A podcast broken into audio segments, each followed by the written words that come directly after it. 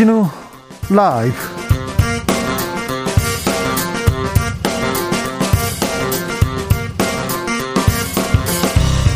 (2022년 2월 25일) 금요일입니다. 안녕하십니까. 주진우입니다.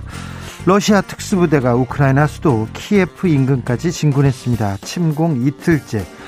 사망자는 137명 부상자는 300명이 넘습니다 곧 러시아와 대화가 시작될 것이다. 우크라이나 대통령은 협상 의지를 밝혔습니다. 청와대는 무력 침공 유감이라면서 러시아 제재에 동참할 것이라고 했습니다. 현재 우크라이나에 있는 우리 국민들, 교민들 걱정되는데요. 남아있는 교민은 64명, 희망자에 한해서는 이번 주 안에 철수할 계획입니다. 푸틴이 왜 전쟁을 택했을까요? 목적은 뭘까요? 김준영 전 국립 외교 원장과 분석해 봅니다.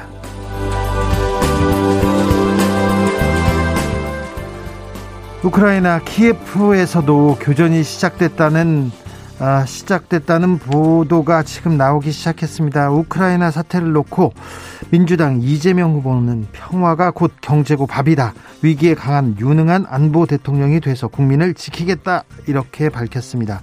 국민의힘 윤석열 후보는 말뿐인 종전선언은 전쟁 못 막는다면서 한미 동맹을 재차 강조했습니다. 이재명, 이재명 윤석열 후보 오늘 TV 토론에서 외교 안보 이슈 가지고 이게 토론할 것 같은데요. 정치 이슈 가지고도 맞붙습니다. 정치연구소에서 TV 토론 먼저 들여다봅니다. 나와 국민의힘이 이재명의 민주당보다 DJ 정신에 더 가깝다. 윤석열 후보가 김대중 대통령 생가를 찾아 이렇게 말했는데요. 민주당은 즉각 반발했습니다. 색깔론을 말하면서 무슨 자격으로 김대중을 이야기하나?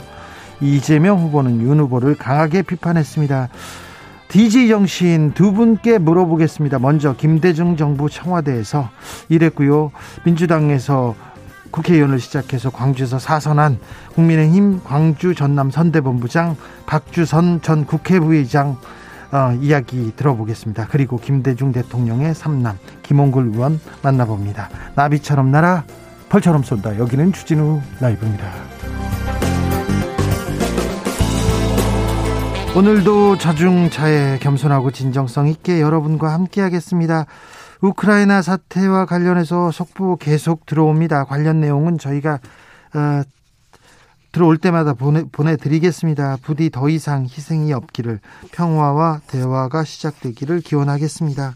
오늘 저녁 8시에 주진우 라이브 끝나고 나서요. 외교 안보 공약을 주제로 대선 후보 TV 토론이 있습니다. 대통령한테 차기 대통령한테 이건 좀 어떻게 해 주세요. 외교 안보 관련해서 정치 관련해서 하고 싶은 말씀 있으면 보내 주십시오. 저희가 크게 전달하겠습니다. 샵 9730 짧은 문자 50원, 긴 문자는 100원입니다. 콩으로 보내시면 무료입니다. 그럼 주진우 라이브 시작하겠습니다.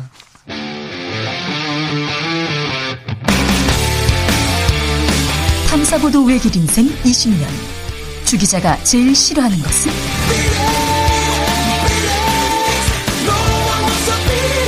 이 세상에서 비리와 부리가 사라지는 그날까지. 오늘도 흔들림 없이 주진우 라이브와 함께.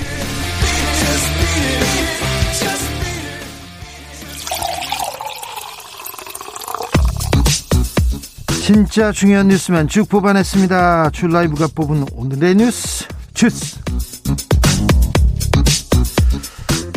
책 혐오 언론 혐오 사회의 저자입니다. 정상근 기자 어서 오세요. 네 안녕하십니까. 네, 책을 내셨어요. 아 네네 책을 냈습니다. 네 기자가 책, 책, 내면 잘 안 팔립니다. 네. 네. 잘, 잘 팔렸으면 좋겠습니다. 네, 잘 팔리는 사람도 있습니다. 네. 네. 앞에 계신 네. 네. 저는 베스트셀러 1위도 했습니다. 아, 네. 축하드립니다. 네, 여러 번 했습니다. 기운을 좀 나눠주시죠. 네. 그러니까 지금 나눠주려고. 네. 언론 혐오 사회. 네, 알겠습니다. 전 잘 읽고 있습니다.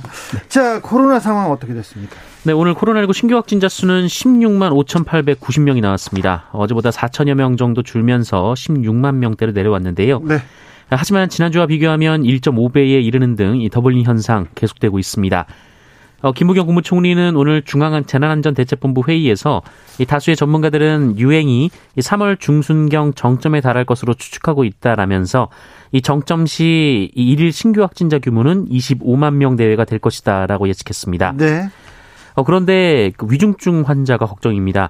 오늘도 어제보다 74명이나 크게 늘어서 위중증 환자 655명으로 집계가 됐습니다. 아직 그래도 지금 아직 좀 여력이 있습니다. 관리할 수 있습니다. 네, 병상 가동률 오늘로 40%를 넘겼고요. 재택 치료자도 65만 명에 이릅니다. 아, 이게 사망... 걱정입니다. 네. 재택 치료자가 계속 늘어나고 있어서 이 치료가 좀 잘 돼야 될 텐데 이거 걱정입니다. 네, 사망자도 어제 하루 94명이나 나왔습니다. 러시아 군이 우크라이나 수도 키예프를 포위했고요. 그다음에 키예프에 침투했다는 그런 보도도 있네요. 네, 조금 전 AFP 통신은 키예프에서 교전이 시작됐다라는 보도를 냈습니다. 네. 어, 그리고 키예프 북부 지역에서 어, 총격과 폭발음이 들렸다라는 소식이 속속 전해지고 있습니다.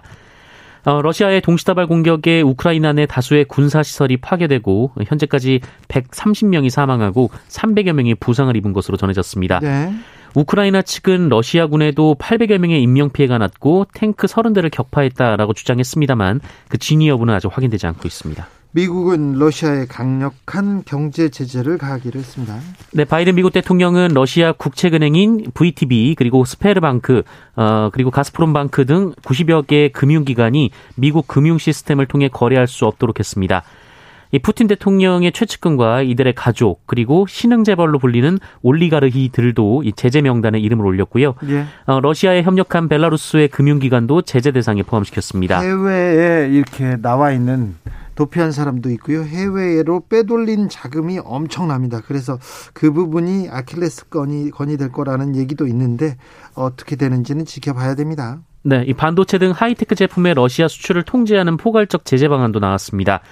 어, 이에 우리 반도체나 자동차, 전자제품의 수출 및 현지 생산 전반에도 영향을 받을 것으로 보이는데요. 얼마나 됩니까? 수출 수출액이? 네, 지난해 한국의 대러시아 반도체 수출액이 전체 수출액의 0.06% 수준입니다만, 네. 하지만 반도체 공정이 필수적인 이 네온과 크립톤 같은 희귀가스 공급을 러시아와 우크라이나에서 50%가량 받고 있어서 걱정입니다. 네. 또 현대차, 기아차가 이 상트페테르부르크에서 연 23만 대 규모의 생산 공장을 운영하고 있기 때문에 여기에는 타격이 있을 것으로 보이고요. 어, 그리고 국내 자동차 부품 업체들도 러시아가 이 미국과 중국 다음으로 큰 시장이어서 어, 타격이 우려되고 있습니다. 아, 참 피해가 예상되는 기업이 많습니다. 그래서 조금 정부에서 이 부분도 좀 챙겨 주셔야 될 것 같습니다. 아, 뭐 민주당에서는 김건희 씨에 대한 공세 강화하고 있습니다. 네, 어, 우상호 총괄본부장은 오늘 김건희 씨는 주가 조작 상습범이라고 주장하면서 윤석열 후보는 바로 해명하고 김건희 씨 계좌를 공개할 것을 요구했습니다. 네. 또 앞서 김건희 씨가 윤석열 후보와 결혼한 후 또 다른 작전주에 투자한 의혹이 있다면서 어, 당시 문제의 회사가 영업 적자가 많은 상태임에도 어, 윤석열 후보가 중앙지검장으로 취임한 직후 단기간에 만 400원까지 급등했으며 어, 현재는 900원대로 폭락했다라고 주장했습니다. 그리고 도이치모터스의 이사로 김건희 씨가 활동했다는 그런 또 내용도 나왔어요. 네, 이와 함께 민주당은 김건희 씨가 운영하는 전시기획사 이 코바나 컨텐츠의 앤디 워홀의 위대한 세계전 전시 이력도 허위로 작성됐다라는 의혹도 제기했고요. 어, 이에 앞서서 까르띠에 소장품전, 이 불면의 화가 반고우인 파리전도 허위 경력이라고 주장한 바 있습니다. 국민의힘에서 뭐라고 합니까? 네, 이 도이치모터스 주가 조작 관련 보도의 상당수가 이 검찰의 공소장이 첨부한 그 범죄 일람표를 근거로 하고 있는데요. 어, 이와 관련해 국민의힘은 이 범죄 일람표에 오류가 있다라고 지적했습니다. 어, 김건희 대표는 일관되게 2010년 1월부터 5월까지 어, 이른바 이제 주가 조작 선수로 불리는 A 씨에게 맡겨서 이 주식 투자를 이름했다라고 설명했고 네. 어, 그 사실은 증권사 녹취록에 남아 있다라면서 하지만 범죄 일람표에는 사실과 다른 내용이 포함되어 있다라고 주장했습니다. 어, 이에 국민의힘은 대선에 임박해서 민주당이 이 검찰의 범죄 일람표 오류를 토대로 허위 사실을 유포하고 있다라면서 검찰도 어, 즉시 이를 바로잡고 어, 공소장을 변경할 것을 요청했습니다. 검찰이 지금 범죄 일람표를 검찰이 지금 서류를 잘못 작성했다 이렇게 국민의힘에서는 주장하고 있습니다. 국민의힘에서 오늘 뭐 기자회견을 했는데요. 대장동 문건을 찾았다고요? 네, 원희룡 국민의힘 정책본부장은 오늘 이 고속도로 배수구에서 보따리를 입수했다면서 어, 이 보따리 안에는 버려진 대장동 문건 수십 건이 있다라고 주장했습니다. 보따리라, 대장동 보따리라. 네, 특히 이재명 후보가 성남시장이던 시절 이 직접 결제하는 등 이 대장동 특혜 개발 사건에 깊숙이 관여한 정황이 있다라고 주장하며 어, 이들 자료를 토대로 검찰이 대장동 게이트를 전면 재수사해야 한다라고 촉구했습니다. 어, 원희룡 본부장은 이 문제의 보따리가 이달 13일에서 14일경 어, 경기도 안양에서 성남 간 제2경인고속도로 출구 부근 배수구에 벌어져 있었다라면서 이 문건 속에서 성남 도시개발공사 정민용 변호사의 명함과 원천 징수 영수증, 자필 메모 등이 발견됐고 또 2014년에서 2018년 대장동 개발 사업과 관련된 결제 문서, 특히 이재명 후보가 직접 결제한 문서가 다수 포함돼 있다라고 주장했습니다. 제가 보따리 많이 들고 다녀봐서 아는데요. 보따리를 13일, 14일 경에 이렇게 받으려면 언제 내가 어디서 던져놓는다 이걸 좀 알아야 될 텐데 아무튼 국민의힘에서 보따리를 입수했습니다. 민주당에서 뭐라고 합니까? 네, 민주당은 원희룡 본부장이 공개한 문건은 이미 한 차례 공개돼서 사실이 아닌 것으로 입증된 내용이라며 이 대장동 문건을 확보했다는 주장 외에는 아무런 새로운 내용도 없다라고 반박했습니다.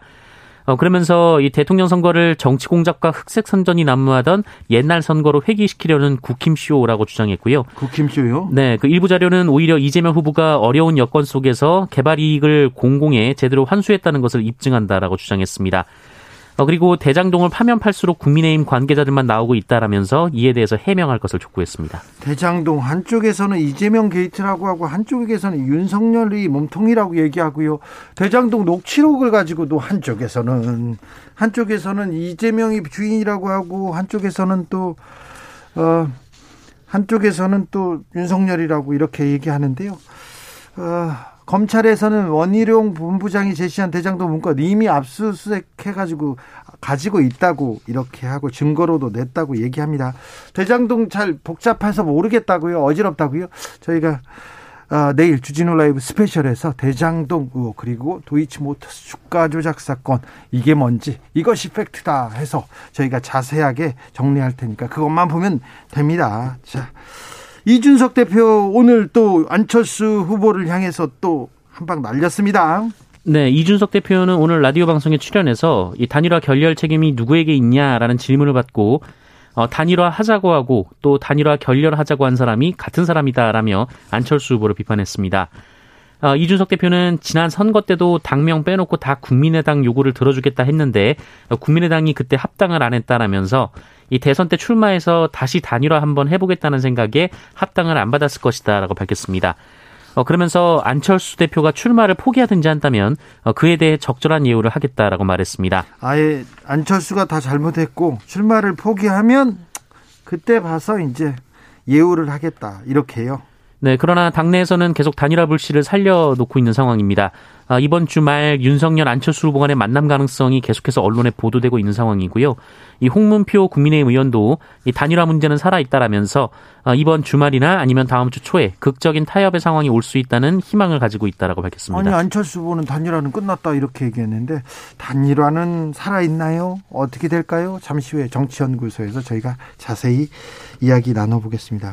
국회의원 후원금이 400억 원 정도 거쳤다고요? 네, 중앙선거관리위원회가 오늘 공개한 2021년도, 그러니까 지난해 국회의원 후원금 모금 내역에 따르면 아, 지난해 국회의원 후원금은 총 407억 원으로 집계가 됐습니다. 네. 어, 4.15 총선이 치러진 지난 2020년보다 131억 원이 줄어든 수치인데요. 그래도 많네요. 네, 작년엔 굵직한 선거가 없어서 이 액수가 줄어든 것으로 보입니다. 그래도 많아요. 국회의원 1인당 얼마 정도 거둔 건가요? 네, 평균 후원액은 1억 3,525만 원으로 2020년에 1억 7천여만 원보다 줄었습니다. 네. 정당별로 보면 민주당의 1인당 후원액이 1억 4,200여만 원, 국민의힘은 1억 3,100여만 원, 정의당은 1억 5,300여만 원, 국민의당은 6,063만 원이었습니다. 정의당이 많군요. 네. 어, 그리고 한도액인 1억 5천만 원을 초과해서 모금한 국회의원은 113명에 이르렀습니다. 열린민주당은 좀 적군요. 8,900만 원이니까. 어, 중앙당 모금액은 어떻습니까? 네, 예, 지난해 말 기준으로 중앙당 모금액 후원액은 51억 어, 4,500만 원으로 이 모금액이 한도액을 많이 밑돌았습니다. 어, 한참 밑도네요. 네, 정당은 50억 원까지 모금을 할 수가 있는데요. 어, 국민의힘이 14억 2천여만 원으로 가장 많았고요. 어, 이어서 정의당이 9억 9천여만 원, 민주당이 5억 6천여만 원, 국민의당은 7,300만 원 순이었습니다. 국회의원이 어, 뭐 억대 연봉을 받는 데다가 비서관 보좌관, 비서관들, 비서 이렇게 또 사무실 여기에 후원금까지 해서 참 음, 많은 후원을 받고 있군요. 많은 지, 돈을 받고 있네요. 네. 좀 돈을 받는 대신 조금 열심히 일해 주셨으면 하는 생각이 드는데요. 아, 어떤 일을 하고 있는지 도무지 이해가 안 되는 분들도 많이 있습니다. 물론 열심히 일하는 분도 있고요. BTS와 뽀로로를 내세워 사기를 친 일당이 있네요. 네, 이 BTS와 뽀로로 같은 대표적인 한류 콘텐츠에 투자하면 다섯 배를 챙겨주겠다라면서 어, 무려 3만여 명에게 사기를 친 입당이 검거됐습니다. 오, 네. 어, 이들은 서울시가 만든 외국인 관광 상품에 투자하고 이 뽀로로 사업권을 확보했다라고 홍보했는데요. 예. 이한 계좌당 120만 원을 투자하면 수익금으로 매달 40만 원씩 어, 이렇게 1년 수익률이 어, 최소 400%라고 주장했습니다. 아니, 1년 수익률이 400%면 이것 좀 이상하잖아요. 네. 어, 남들과 같이 할 만한 수준이 아닌데요. 네. 어, 홍보했던 사업은 다 거짓말이었고요. 이 수익금은 처음 한두 달만 입금되다가 지난해 5월부터 뚝 끊겼습니다. 네. 어, 그런데 피해를 본 분들이 주로 노년층, 퇴직자분들, 그리고 주부분들로. 얼마나 피해 금액이요? 전체 합쳐서 1,300억 원에 달합니다. 1,300억이요? 네, 1억 넘게 투자한 사람이 130명이나 됐고, 어휴. 심지어 26억 원을 투자한 사람도 있었습니다. 아, 경찰은 이 업체 대표 등 8명을 검찰에 넘겼습니다. 1년에 40%도 이거 사기성이 짙은데 400%면 사기일 가능성이 매우 높지요. 공짜가 어디 있습니까? 그 40%도 아니고 400%라면 이거. 근데 피해액이 너무 커서 큰일입니다. 아무튼 어, 경찰이 수사를 잘해가지고 피해액을 좀 줄여줬으면 하네요. 공장에서 20대 노동자가 또 사망하는 일이 벌어졌습니다. 네, 남, 인천 남동구의 한 자동차 부품 제조 공장에서였는데요. 어, 지난 16일 오전 10시쯤 이곳에서 작업 중이던 20대 정규직 노동자가 어, 기계에 어, 신체 부위가 끼어서 어, 병원에 실려갔습니다. 어, 고인은 잠시 의식을 되찾는가 했지만 뇌사 상태에 빠졌고 어, 결국 사고 일주일 만인 지난 23일 끝내 숨졌습니다. 경찰과 노동당국은 현재 업체 관계자 등을 상대로 안전 확보 의무를 제대로 준수했는지 등을 조사하고 있습니다. 특히 지난 20, 지난달 27일부터 시행에 들어간 이 네. 중대재해처벌법 적용 대상으로 수사할 수 있는지 검토 중이라고 하는데요. 어, 해당 업체의 상시 근로자 수가 50명 이상이어서 어, 적용 가능성이 큰 상황입니다. 적용해야죠. 적용해서 아, 잘 이렇게 조사를 했으면 좋겠습니다. 중대재해처벌법으로 수사를 받고 있는 삼표 산업 수사는 잘 되고 있습니까? 네, 한 달 전 양주 채석장에서 흙더미가 무너져 노동자 3명이 숨진 사고가 있었는데요. 이 삼표 산업 작업 현장이었습니다. 예. 아, 이후 중대재해처벌법 적용을 받아서 수사를 받고 있고요. 어, 이 혐의로 입건된 이종신 대표의 휴대전화를 고용노동부가 확보해서 분석 중입니다. 어, 그래서 이 부도 휴대전화, 어, 휴대전화를 통해서 어, 어떤 지시가 내려졌는지 확인을 하려고 했는데요. 어, 그런데 수사의 진전이 이루어지지 않고 있습니다. 어, 삼표산업 이종신 대표가 자신의 아이폰 비밀번호를 알려주지 않고 버티고 있기 때문인데요. 이 아이폰은 본인이 열지 않으면 현재로서는 수사기관이 잔금을 풀 방법이 없습니다. 매우 어렵습니다. 네, 이종신 대표는 사고 당일 이 대표 본인 명의의 입장문을 통해서 어, 조사에 성실히 임하겠다라고 밝힌 바 있는데요. 어, 실제 행동은 정반대라고 비판이 이어지고 있습니다. 예. 어, 다만 고용노동부 수사 과정에서 이 삼표 산업이 사고 가능성을 미리 알 수 있었을 것이다라는 단서를 확보한 것으로 전해졌고요. 어, 또 흙을 깎을 때 이 법의 45도 이하로 완만하게 깎도록 돼 있지만 산표 산업은 더 가파르게 깎은 사실도 알려졌습니다. 네. 성실하게 임하겠다고 하면서 전화기를 안 내놓네요. 전화기를. 아유. 김진숙 민주노총, 민주노총 지도위원이 오늘 명예복직을 했습니다. 네, 오늘 낮 부산 영도구 HJ 중공업 내 조선소 야드에서 이 김진숙 지도위원의 명예복직식이 열렸습니다. 네. 아, 김진숙 지도위원은 피가 나도록 두드려도 열리지 않던 문이 오늘에야 열렸다라면서 감격을 감추지 못했는데요. 네, 37년 만입니다. 37년 만. 네, 어, 김진숙 지도위원은 HJ 중공업의 전신인 한진중공업의 푸른색 작업복을 입고 무대에 섰습니다. 이 검은 보자기에 덮어 쓰인 채 어딘지도 모르고 끌려간 날로부터 37년 어용노조 간부들과 관리자들로부터 이 공장 도로 앞을 질질 끌려다니던 끌려다니던 날로부터 37년이라고 소회를 밝혔고요. 어, 마침 이날 현장에는 HJ 중공업 홍문기 대표를 비롯해서 사측 인사들도 참석을 했습니다. 노조에 가입했다는 이유만으로 노조 활동을 했다는 이유만으로 빨갱이라고 해서 대공분실에 끌려갔었어요. 네, 김진숙 의원은 자신이 예전에 일했던 곳을 둘러봤고요. 이후 탄압과 분열의 상징인 옛 한진중공업 작업복은 본인이 입고 가겠다라면서 어, 여러분은 이제 미래로 가달라라고 당부했습니다. 37년이나 걸렸습니다. 너무 오래 걸렸는데 그동안 너무 많은 고생하셨다고 존경한다고 전해주고 싶습니다. 김진숙 지도위원 오늘 명예롭게 복직했습니다. 주스 정상근 기자와 함께했습니다. 감사합니다. 고맙습니다. 4651님께서 아, 계절과 계절이 바뀌는 소리 들리는데요. 정치권에 새로운 개전 올, 올까요? 자세를 조금만 더 낮추면 국민의 소리가 들릴 건데 본인이 하고픈 얘기만 하니까 교만해 보입니다. 정신 단대 챙기고 똑띠 하세요 얘기합니다. TV 토론에서 저도 똑같은 생각이 들었어요. 듣고 대답해야 됩니다. 질문에 답하기만 해도 되겠는데 자기가 하고 싶은 얘기만 하는 것 같아서 아 이게 무슨 소린가 국민의 목소리를 들어라 이렇게 얘기해주고 싶습니다. 2315님 오늘 정치 분야 토론에서 네거티 네 거티브 없이 토론했으면 강대국이 강대국이 되지 않으면 우크라이나처럼 나라가 흔들립니다. 비전을 가지고 토론했으면 하는 바람입니다. 이렇게 얘기하십니다. 9193님 다음 대통령님 여군들이 성폭력 없이 안심하고 근무할 수 있는 군대 만들어 주세요. 이렇게 얘기했습니다. 교통정보센터 다녀오겠습니다. 김민희 씨.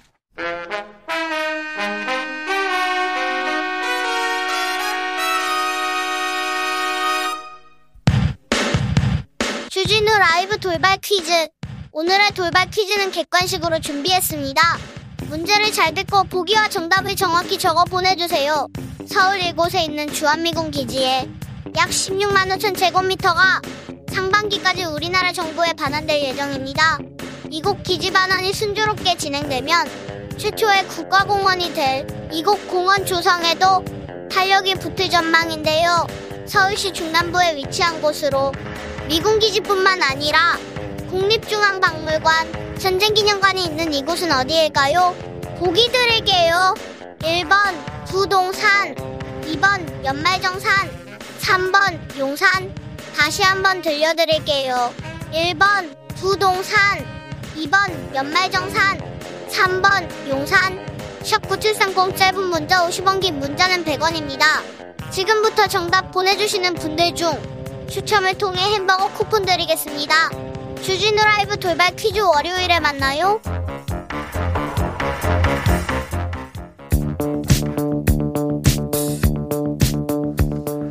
대한민국 정치의 새로운 100년을 준비한다. 21세기형 국회 싱크탱크 정치연구소 영앤영. 정치권에 보내는 고급진 정치 컨설팅 오늘도 뜨겁게 분석해 보겠습니다. 정치는 데이터다. 정치는 과학이다. 박시영 윈지코리아 컨설팅 대표 어서 오세요. 네 반갑습니다. 아니다. 정치는 촉이다. 정치는 감이다. 최영일 평론가 어서 오세요. 안녕하십니까? 네. 바쁘시죠 두 분? 아 정신 없습니다. 네. 네. 아니 그동안 바빴는데 네. 항상 바빴는데 또 이제 대목이네요. 대목. 네. 네. 뭐 얼마 안 남았습니다. 네, 얼마, 얼마 남았어요? 네. 대선 12일 남았습니다. 네. 12일 동안 네. 아프지 마시고요. 네. 아프지 마시고 네. 잘 챙겨 주십시오. 음. 사전 투표가 다음 주 금요일 날 시작됩니다. 그러니까 네. 딱 일주일, 일주일. 남았는데 그런데요. 지금 박빙이었다. 어. 박빙이 좀 벌어졌다다. 또 초박빙이다. 지금 네. 초초박빙이다. 판세가 어떻습니까? 네. 지금 뭐 우리 저희도 뭐 지난주에도 예측을 했지만 딱 붙을 것이다. 붙었다. 뭐 이렇게 음. 이야기 하셨죠? 왜냐하면 사실 이제 안철수 후보의 13일 날 단일화 제안 이후에 그 정치에 별로 관심 없는 분들은 아 야권 쪽이 유리해지겠구나 단일화 네. 되면 네. 이렇게 이제 생각을 할 수밖에 없지 않습니까? 예, 그래서 예. 또 안철수 후보를 지지했던 분 중에 일부는 또 윤석열 후보 쪽으로 옮겨갔고요 네. 자연스럽게 그 상황에서 또 공교롭게도 이게 동계올림픽 기간이었거든요. 네. 그렇죠. 그러니까 많은 분들이 정치 좀 관심 없는 분들은 당연히 동계올림픽에 꽂혀 그렇죠. 있죠. 네. 더 재밌지 않습니까? 당연하죠. 그래서 대선 기간이었지만 사실상 지난주는 동계올림픽 주간이었다. 음. 이렇게 보는 게 맞을 것 같고요. 네. 그게 이제 마, 무리됐고 네. 또 안철수 후보께서 어, 단일화 결렬 선언을 공식적으로 지난주 네. 일요일 날 이번 주 일요일 있죠. 일요일 날 선언을 하고 난 다음에 판사가 요동, 요동치기 시작했고 네. 거기에 어, TV 토론회 그렇지. 경제 분야 그 경제 분야 TV 토론회에서 윤석열 후보가 1차 토론에 비하면 이번 이제 세 번째이긴 합니다. 법, 정 음. 토론은 첫 번째지만 세 번째이긴 합니다만 1차 토론 때는 나름대로 선방했다는 얘기들이 많이 들렸습니다만 음. 이번 월요일 토론에서는 굉장히 고전했다는 게 많은 전문가들의 평가였고 네. 실제로 또 여론조사 해보면 그렇게 잘 하지 못했다. 이 이런 응답이 좀 더 많습니다. 거기에다가 추경이 집행이 됐죠. 네. 어, 그러면서 자영업자들이 좀 출렁거리기 시작했습니다. 음. 현 정부에 대한 불만이 많았었는데 음. 어, 좀 그런 부분들이 위안이 좀 되면서 어, 이런 것들이 복합적으로 이루어지면서 이재명 후보는 소폭 반등을 했고 윤석열 후보는 소폭 하락을 하면서 두 후보의 접, 어, 격차는 조사 기간마다 다 다릅니다만 어, 오늘 뭐 갤럽 조사에서는 또 이재명 후보가 앞선 결과도 네, 나왔고 네. 오차 범위 낮춰서 또 이제 어, 윤석열 후보가 오차 범위 내에서 앞서는 결과도 네. 많이 나왔는데 대개는 1, 2% 내에서 딱 붙어 있다. 네. 지금은 진짜 진짜 그렇지. 아무도 모르는 그런 상황입니다. 아무도 모르는데 남은 기간이 짧아요. 훅 가는데 네. 이 돌발 변수가 또 있어요. 예. 네. 뭐냐면 우크라이나 전쟁은 예상하지 않았던 거예요. 그러게요. 대선에서. 그런데 이게 크고 예. 지금 오늘 토론에서도 반드시 의제로 나올 텐데 이게 어떻게 국민들한테 자, 여론을 국민들이 미칠까요? 아 국가 지도자의 판단에 따라서 나라가 위기와 혼란에 빠질 수도 있고 네. 안 빠질 수도 있다라는 경각을 가지고 오늘 좀 엄중한 시선으로 토론을 지켜볼 텐데 네. 이재명 후보가 계속 이야기한 게 위기에 강한 대통령이에요. 네. 그래서 이게 위기 쪽으로 조금 방점이 실리면 이재명 후보에게 유리하게 된다. 우크라이나 전쟁 발발이. 네. 그런데 또 그동안 안보라는 키워드에서는 윤석열 후보가 계속 강조했어요. 네. 또 국방력에 대한 문제도 얘기했고. 그래서 이게 안보 쪽 스토리로 좀 이렇게 흘러가게 되면 방점은 또 이재명 후보에게 무조건 유리하다고 단정할 수는 없어요. 그래서 오늘 토론의 설득력을 우크라이나 전쟁에 있어서 대한민국 지도자의 역할은 음. 어떤 것인가를 어떻게 위치 지우느냐가 굉장히 중요한 저는 싸움이에요. 이번 우크라이나 전쟁에 가장 영향을 받을 계층이 누굴까 음. 고민해 봤는데 가장 큰 그 영향을 받을 민감하게 받아들일 층은 두 층이 있어요. 두 어. 개층이 있는데 첫 번째는 어 증시나 네. 아니면 가상 자산에 투자한 분들. 아 그런 네. 사람들 그 투자자. 아, 우크라이나 관심 많습니다. 왜냐하면 네. 주식 빠지지 않습니까? 네. 네. 이게 첫 번째고요. 네. 두 번째는 자식을 군대에 보낼 것 보낸 아. 부모님 음. 그리고 어 군대 입대 애정자들 네. 관련 가족들 음. 이분들이 가장 관심이 많을 겁니다. 네. 근데 최근에 보면 말씀하신 저 최영일 평론가 이야기 100% 동의하고요. 네.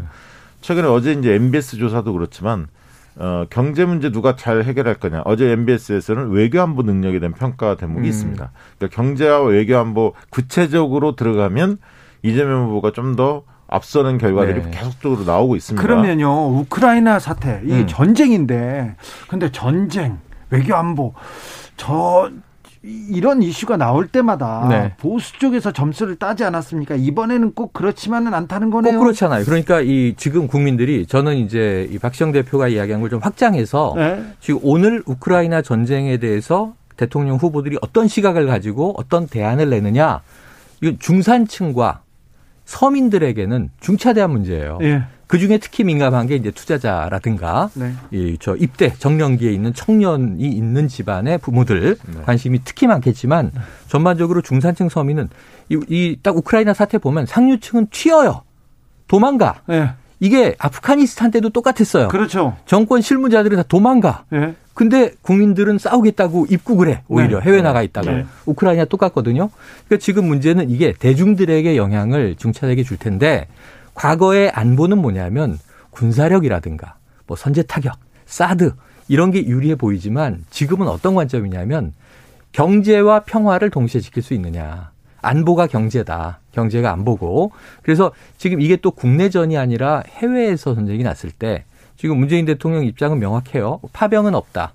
다만 우리는 제재에 동참하고 모든 전쟁 규탄한다라는 입장이에요. 민간인 살상이 벌어지니까. 예. 근데 여기에 대해서 오늘 틀림없이 한미동맹 얘기가 나올 텐데 그동안 문재인 정부가 친중 정부고 미국하고는 소원해졌다 이렇게 공격을 했는데 우리 정부가 과연 한미 동맹이 벌어졌냔 말이죠. 문재인 정부에서 아니거든요, 사실은. 그런 측면에서는 오늘 이 아마 여야의 후보들의 입장이 쫙 갈릴 텐데 예. 설득력의 문제예요. 어, 저는 그런 생각이 듭니다. 이제 러시아 관련해서 이제 제재를 하면 우리한테 또 걱정거리가 있잖아요. 곡물이라든가 에너지 이런 네. 문제 이제 걱정이 되는데 가격이 뛸 거고. 그래서 사실은 어, 외교 다변화, 음. 그다음에 경제 루트를 다변화하는 게 굉장히 중요했던 네. 건데 네.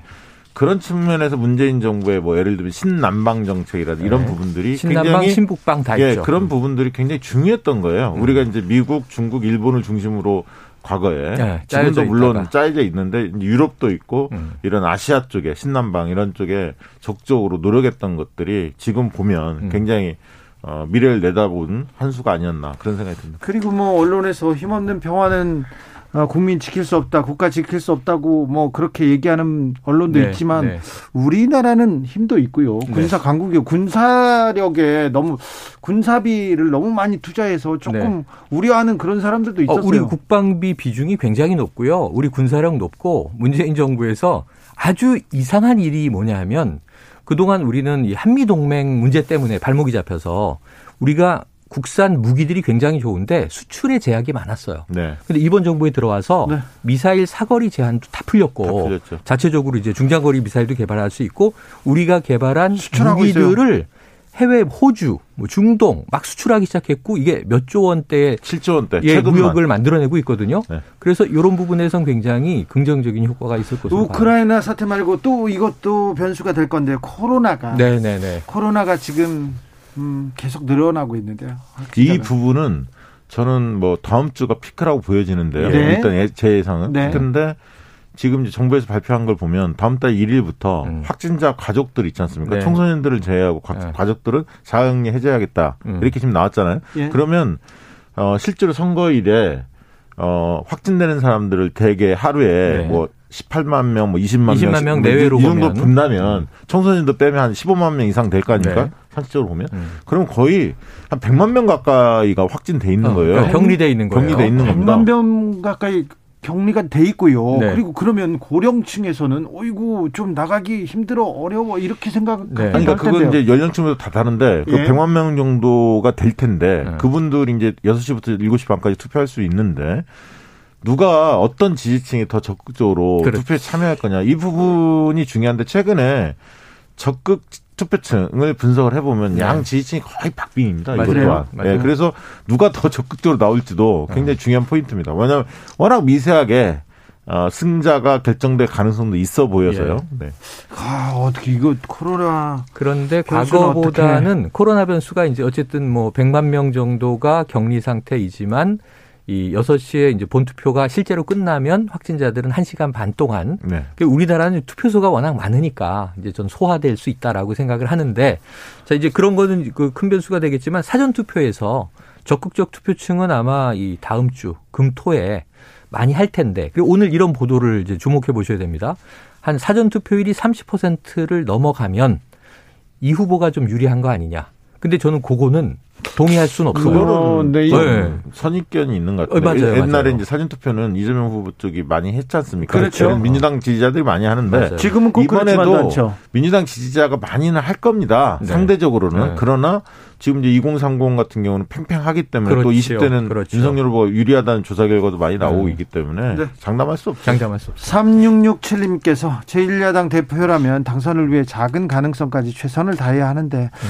단일화 상대방이 칼같이 선을 긋고 조롱하고 이거는 아니라고 봅니다. 음. 이런 얘기를 하는데 단일화가 아무튼 대선 막판에 가장 큰 변수였어요. 계속 그런데 이준석 대표 안철수 대표 때문에 단일화 안 됐다 이렇게 얘기하면서 출마 포기하면 그때는 음. 좀 예우를 하겠다 이렇게 얘기합니다. 그 네. 저는 뭐 이게 적절할지는 모르겠으나 이제 이준석 그 대표가 젊은 층들을 대변하는 이미지였잖아요. 2030을. 특히 2030 음. 남성들을.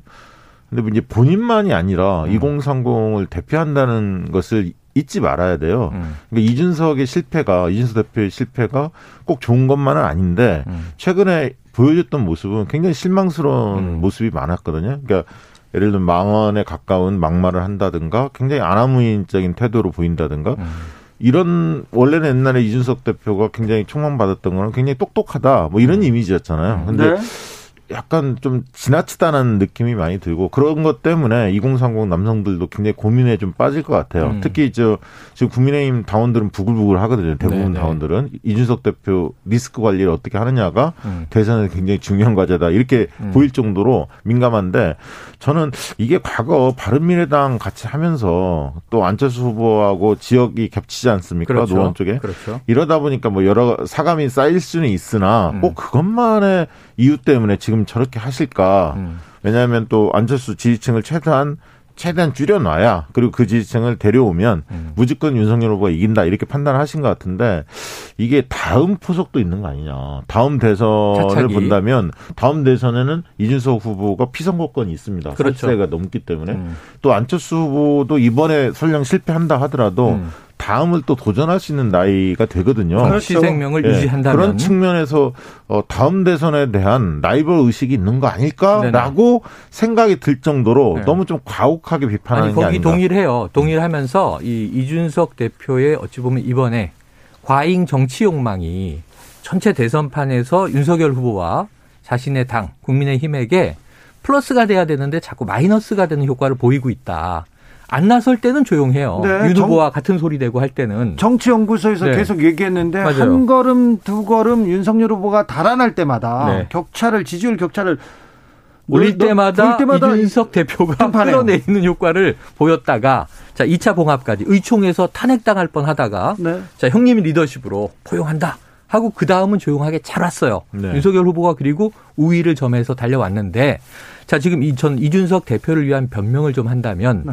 이 표면적으로 보면은 안철수와의 라이벌 경쟁으로 보이는 게 맞아요. 그렇게 해석돼야 되는데 그런 측면이 있지만 보이지 않는 지금 당내 상황에서는 여전히 이준석 대표는 윤핵관과 싸우고 있는 것이다.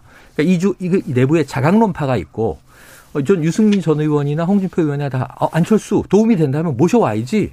우리가 더 많은 걸 내주고 양보하더라도 모셔와야지. 근데 후보 단일화에서 후보 자리만은 양보할 수 없는 거잖아요. 윤석열 후보가. 네. 그럼 더 많은 걸 내줘야 되는 거잖아요. 이 지분이라고 하는 정치적인 지분. 근데 여기서 당대표인 이준석은 그 자기의 권한 밖의 일들이 벌어지는 것을 용인할 수 없는 거예요. 아니, 변명 안 통해요, 네. 지금. 아니, 근데 그 부분은 예를 들면 권영세 선대본부장이 네. 굉장히 공개적으로 좀 무한을 줬지 않습니까? 네. 어, 경고를 했죠. 그거는 생각한다. 그거는 이준석 대표 입장에서 보면 용납할 수가 없죠. 위계 아, 질서가 무너지는 거 아닙니까? 그래서 그날 유세 참석을 안, 안 하는 정도의 보이콧으로 네. 어, 지금 이제 불만을 표시한 것으로 해석이 되는데 그러니까 불만을 표시한 거예요. 그 내부에서 권력 투쟁이 지금 벌어져 있는 건데 이게 국민의 시각에서는 어떻게 보이냐 하면 아직 대선은 박빙인데 전리품 싸움 하고 있는 건가? 근데 너무 저는 이제 구도 싸움에만 음. 몰두하고 있는 게 아닌가. 어, 만약에 등. 예를 들면 음.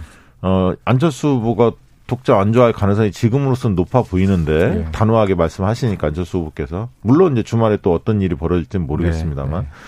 그렇게 한다고 하더라도 윤석열 후보의 그 어떤 그 국정에 대한 뭐 음. 이해도라든가 안정감이라든가 자신감이라든가 지금 윤석열 후보 자체를 가지고 캠페인을 음. 잘 해서 음. 국민의 마음을 더 얻은, 얻는 것이 더 중요하지 네. 모든 것을 단일화에만 의존하는 네. 것이 원래는 되게 약체 후보가 그렇게 하거든요. 그렇죠. 그렇죠. 원래는. 그렇죠. 그래서 그게 꼭 만약 성사가 된다면 모르겠으나 성사 안 되면 더더욱이나 윤석열 후보 측에 이게 데미지가 입혀집니다. 네네. 네. 왜냐하면 매달리는 이 미지를 네. 지금 보이거든요. 네.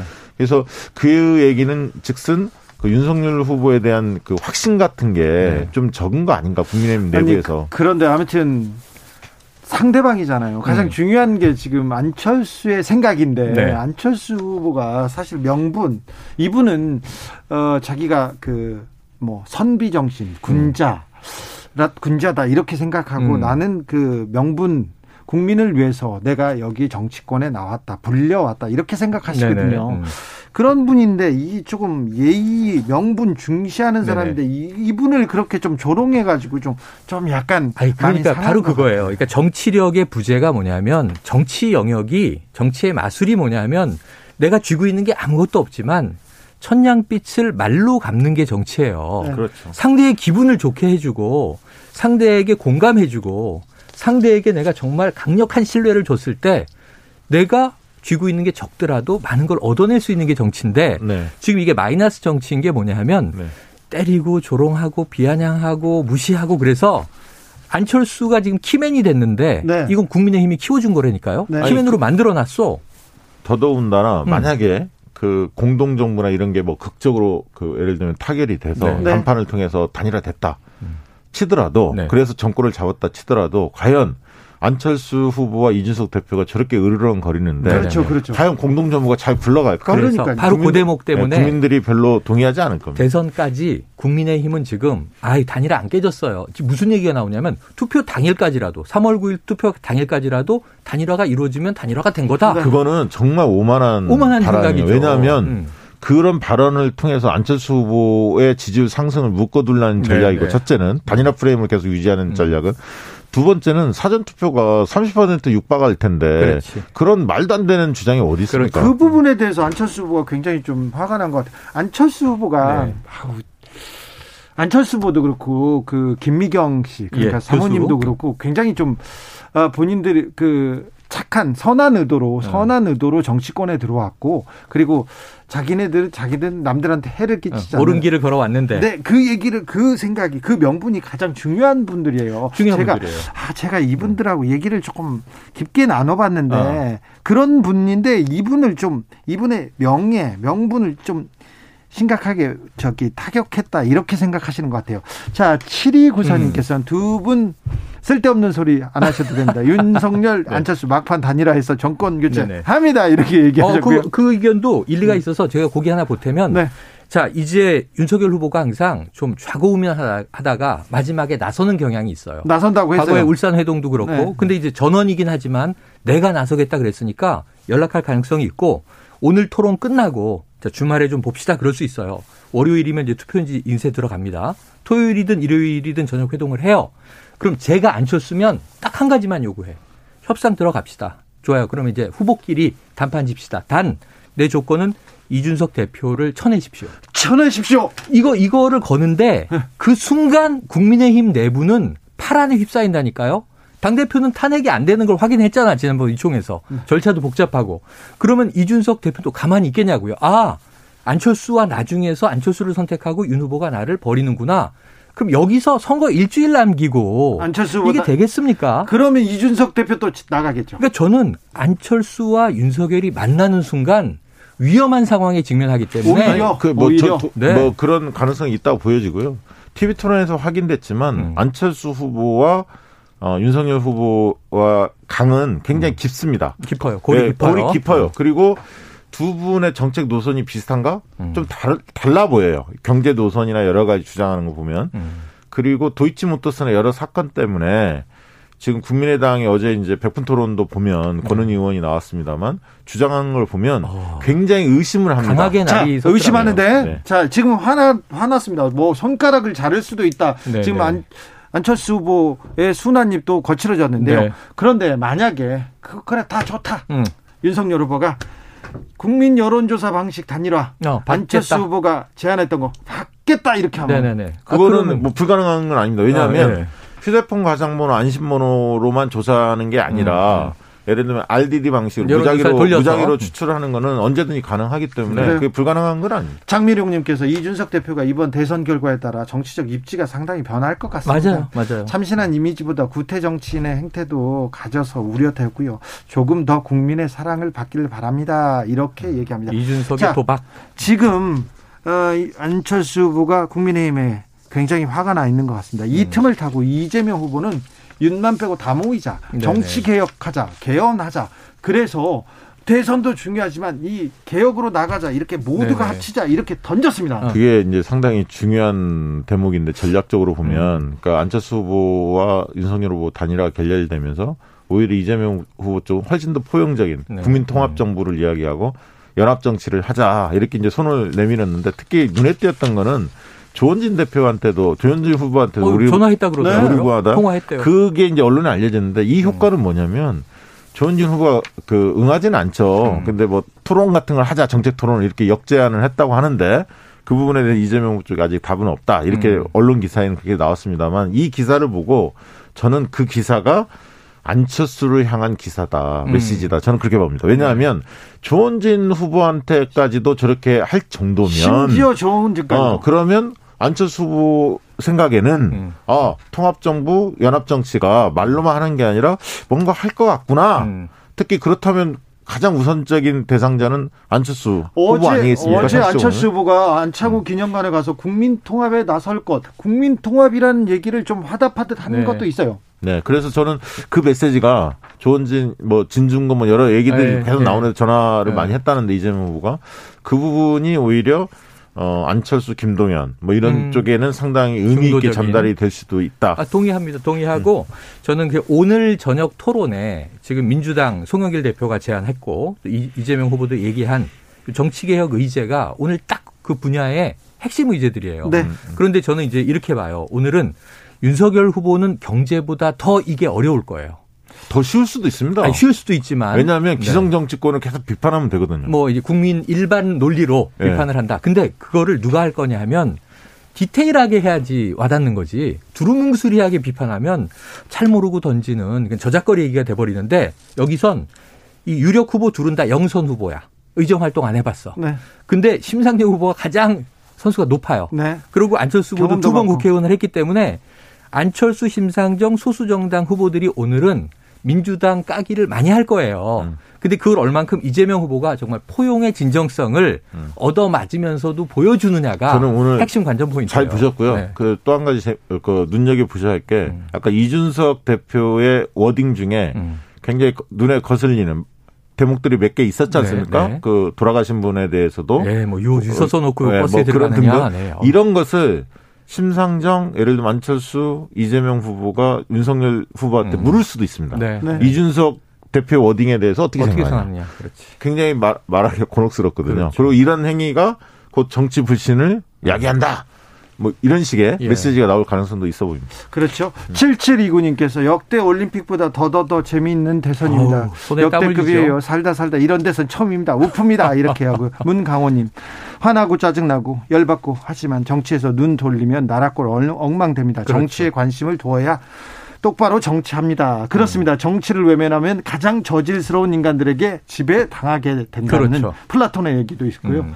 행동하는 양심이 됩시다. 행동하지 않는 양심은 악의 편입니다. 김대중 대통령의 말씀입니다. 말씀도 있었습니다. 네. 자, 그러면은 마지막으로 네. 하나만 더 짚어보죠. 네. 오늘 TV 토론에서 외교 안보, 음. 우크라이나 사태, 그리고 아까 아까 이 문제 정치 관련돼서 큰 이슈가 될 때도 네. 어떤 게또 재밌는 변수로 떠올, 떠오를까요? 정치 외교 안보에서 저는 요 얘기 많이 다룰 텐데 핵심이 개헌까지 얘기했잖아요 민주당이. 네. 그런데 거기서 이 다당제를 보장하기 위한 이제 이 개혁을 하자. 네. 근데 이거 지난번 선거법에서 한 건데 비례정당, 위성정당 얘기 오늘 많이 비판받을 거예요. 여야 모두 심상정 후보, 안철수 후보에게 우리를 위해서 만들어준다고 해놓고 우리를 결국은 더 쪼그라지게 만들었다. 기득권 다 가져갔다. 이거 이재명 후보는 사과했어요. 유세 중에. 오늘 사과할 겁니다. 그 얘기 나오면. 그렇지 않기 위한 노력을 하자 그럴 텐데 제가 보는 핵심 하나는 대통령 4년 중임제 얘기. 권력 구조 개편 얘기가 네. 오늘 좀 뜨거울 것 같아요. 아니, 권력 구조 개편 얘기가 한 코너로 잡혀 있긴 음. 하더라고요. 근데 그 부분 국민들이 관심이 없어요. 의외로. 그러니까 정치가 왜 국민들한테 불신을 받느냐. 네. 그러면 경제와 민생 부분을 제대로 챙기지 못했다. 예를 들면 네네. 네. 시민들이 느끼는 지점을 잘 건드리는 후보가 득점을 하지. 네. 막 굉장히 거창한 얘기, 구조적인 얘기, 얘기, 뭐 정치권은 잘 아는 얘기지만 어. 시민들 입장에서는 별로 중요해 보이지 않는 얘기를 어, 많이 하는 후보가 오히려 손해 볼 가능성이 있어요. 지난번 토론에서는 네. 안철수 후보가 윤석열 후보를 땅땅 때리면서 네. 포인트를 많이 땄지 않습니까? 네. 그래서 윤석열 후보가 굉장히 좀 고립되는 뭐 1대 3이라고 해야 되나 고립되는 음. 그런 모습도 아니, 지난번에는 2대 2였죠. 약간 2대 심상정 후보는 약간 이재명 후보 쪽에 음. 좀더 어, 공격적인 느낌이 있었죠. 음, 음. 자, 오늘 네. 구도는요? 오늘 구도도 비슷하지 않을까요? 네네. 또 심상정 후보가 심상정 후보는 상대적 왜냐하면 민주당 네네. 쪽이 생각이 바뀌게 한다라고 주장을 많이 할 거고. 그런데 심상정 후보가 요구하던 정치 개혁안 네. 그리고 안철수 후보가 예. 얘기하던 정치 개혁안을 네. 지금 이재명 후보 민주당에서 냈지 않습니까? 아, 오늘은요 주인공은 심상정 안철수예요. 네. 왜냐하면 다 때려도 되기 때문에 오늘은 치열하게 모두 다 때릴 거예요. 그런데 이재명 후보는 3등을 해요 오늘 확실해. 근데 왜냐하면 다 맞고 사과해. 민주당도 잘못 많다. 집권 여당인데. 근데 문제는 그럼 다음 선거를 또 이번 선거법으로 치를 때 어느 큰 정당 하나가 비례정당 만들면 상대 정당은 또 만들어야 되니까 이번에 그러면 법 바꿔야 되고. 아니, 그 네, 위성정당 그러면 민주당만 만들었나요? 아, 그러니까 아니잖아요. 아니 국민의힘도 만들 국민의힘이 만들었기 음. 때문에 민주당이 만든 거고 네. 민주당 안에 있던 사람들이 튀어나와서 아니, 그러니까 만든 저는 그 문제는 음. 그러니까 사과하고 음. 개선책을 내고 하면 되는 문제고 그래서 그 부분은 뜨겁긴 하지만 국민적 관심 포인트가 아니라 결론은 없는데 세 명이 치열하게 싸우고 여기서 약간 윤석열 후보가 찬밥이 될 수 있다. 그러니까 너무 두루뭉술이한 얘기만 하면서 네. 깊이 못 들어가면 4등을 하게 될 수 있다. 정치연구소 영앤영 여기서 인사드리겠습니다. 최영일, 박시영, 박시영, 최영일 두 분 감사합니다. 고맙습니다. 고맙습니다. 마지막으로 하나만요. 네. 김어준은 맨날 샤이 이재명이 많다는데 맞습니까? 저는 샤이 보수, 샤이 이재명 다 있다고 봅니다. 다, 다 있어요? 다 있어요. 비슷할까요? 어, 비슷한데 네. 지금은 다 튀어나오는 상황이다. 자, 6시에 2부에서 이어가겠습니다. 네.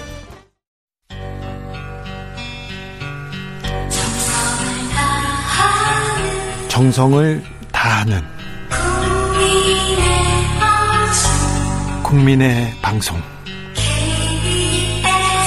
KBS 주진우 라이브 그냥 그렇다고요. 주진우 라이브 2부 시작했습니다.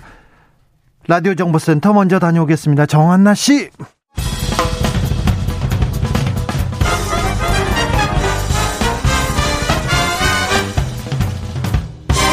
훅 인터뷰 모두를 위한 모두를 향한 모두의 궁금증 훅 인터뷰 김대중 정신이란 무엇인가 특집 인터뷰 준비했습니다. 시작은 윤석열 후보의 발언이었는데요. 어, 김대중 대통령의 생가 신안 하이도에 가서 저와 국민의힘이 이재명의 민주당보다 김대중 정신에 더 가깝다 이렇게 발언했습니다.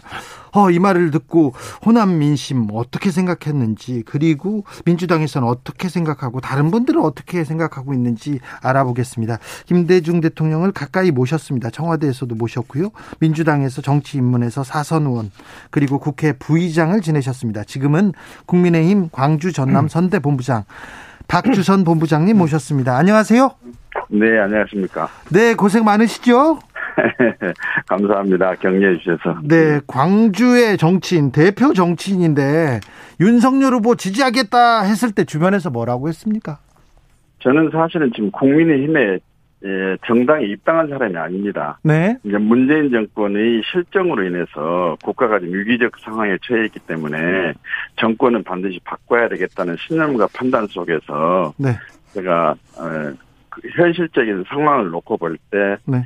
윤석열 후보가 100% 안성맞춤 후보라고 보기는 어렵지만은 네. 그래도 윤 후보를 통한 정권 교체가 절대 필요하다는 생각에 해서 네. 제가 지지를 했습니다. 했는데 이제 아시다시피 우리 호남은 민주당에 대해서 맹목적이라고 할 정도로 지지율이 지지세가 높지 않습니까? 예. 그러다 보니까 어떻게 국민의힘 후보를 다 지지를 하느냐 예. 호남 출신이 네. 그래가지고 일부 그 극성 어, 민주당을 지지하시는 분 이런 분들이 네. 원색적인 저를 비난을 하고 비판을 했는데 네. 그래서 저에 대한 비난은 작은 일이고 위적 상황에 있는 나라를 구하는데 향토 예비군이 참전한 것처럼 정치 예비역으로서 네.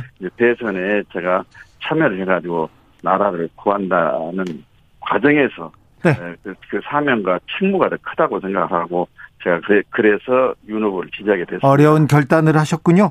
그 네. 100%는 아닌데 몇 퍼센트 정도 됩니까 윤석열 후보는 그럼? 그 제가 볼 때는 네. 정치적 부채가 없는 분이고 신세를 진 분이 아닌데다가 네. 에, 또 공직생활 하면서 판단력은 겸, 겸, 겸, 겸변, 유능한 분이라고 생각이 되기 때문에, 네.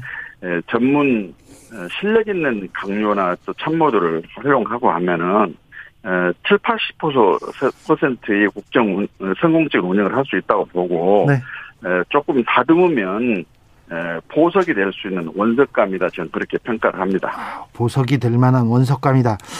저 부의장님 예. 예전에 예. 박근혜 후보 지지 선언하려다가 미수에 그치기도 했어요. 아닙니다. 에, 저는 비, 예, 지지하려다가 미수에 그친 게 아니고 네. 박근혜 후보 쪽에서 하도 만나자고 해서 네. 제가 당시 무소속으로 있는 상태이기 때문에 주변에 있는 많은 분들이 네. 유력한 후보가 만나자 하면 만나서 무슨 얘기를 하려고 하는지 들어보는 것이 우리 호남을 위해서도 필요한 거 아니냐 그래서 지지, 예, 만나 만났었는데 네. 지지를 요청을 해서 네. 제가 지역에 내려가 가지고 주변에 있는 제 지지자들과 의논을 해보고 네. 에, 공감을 얻으면 다시 연락을 하겠다고 했는데 네.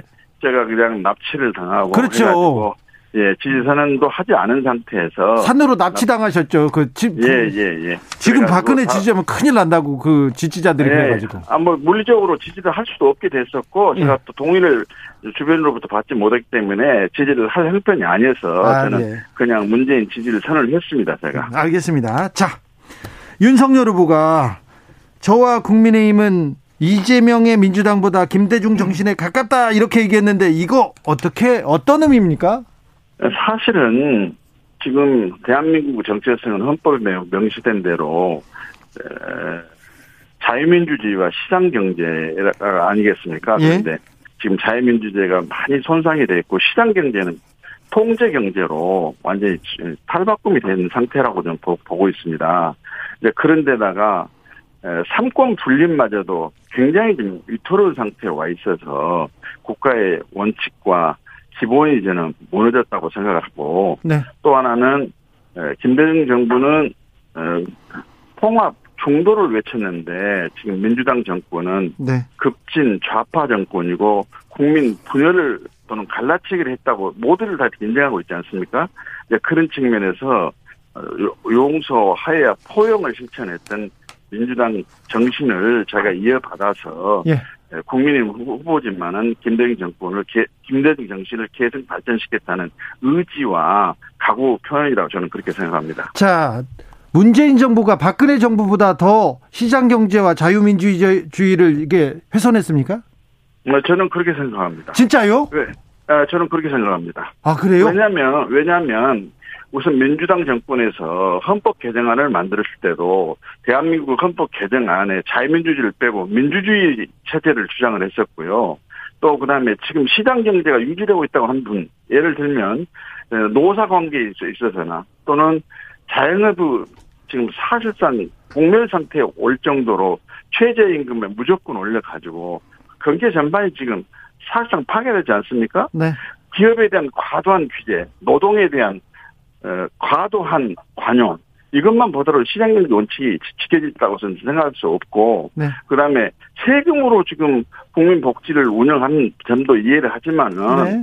모든 것을 경제의 성장의 과실을 가지고 국가를 운영한 것이 아니라 네. 국민 혈세를 가지고 국가를 운영하고 운영하고 있는 것도 사실 아니에요? 어 그렇죠. 예. 혈세로 운영하죠. 예.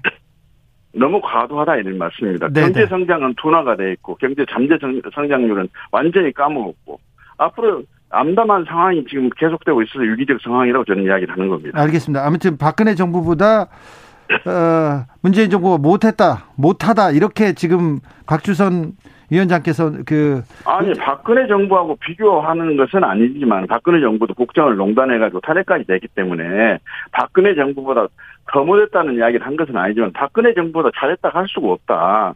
세상에서 한 번도 경험하지 못한 좋은 나라를 만들겠다고 그랬는데 이런 나라는 이제까지 한 번도 경험을 해본 일이 없습니다. 알겠습니다. 인사가 인사가 제대로 됐습니까? 지금 입법부가 정하게 돼가지고 국민을 대표하는 기관이 국가 현실에 맞는 입법 활동을 하는 겁니까? 정부를 제대로 견제를 합니까? 자, 아, 아까 지금 의장님께서 급 민주당 보고 급진 좌파라고 했는데, 네, 네.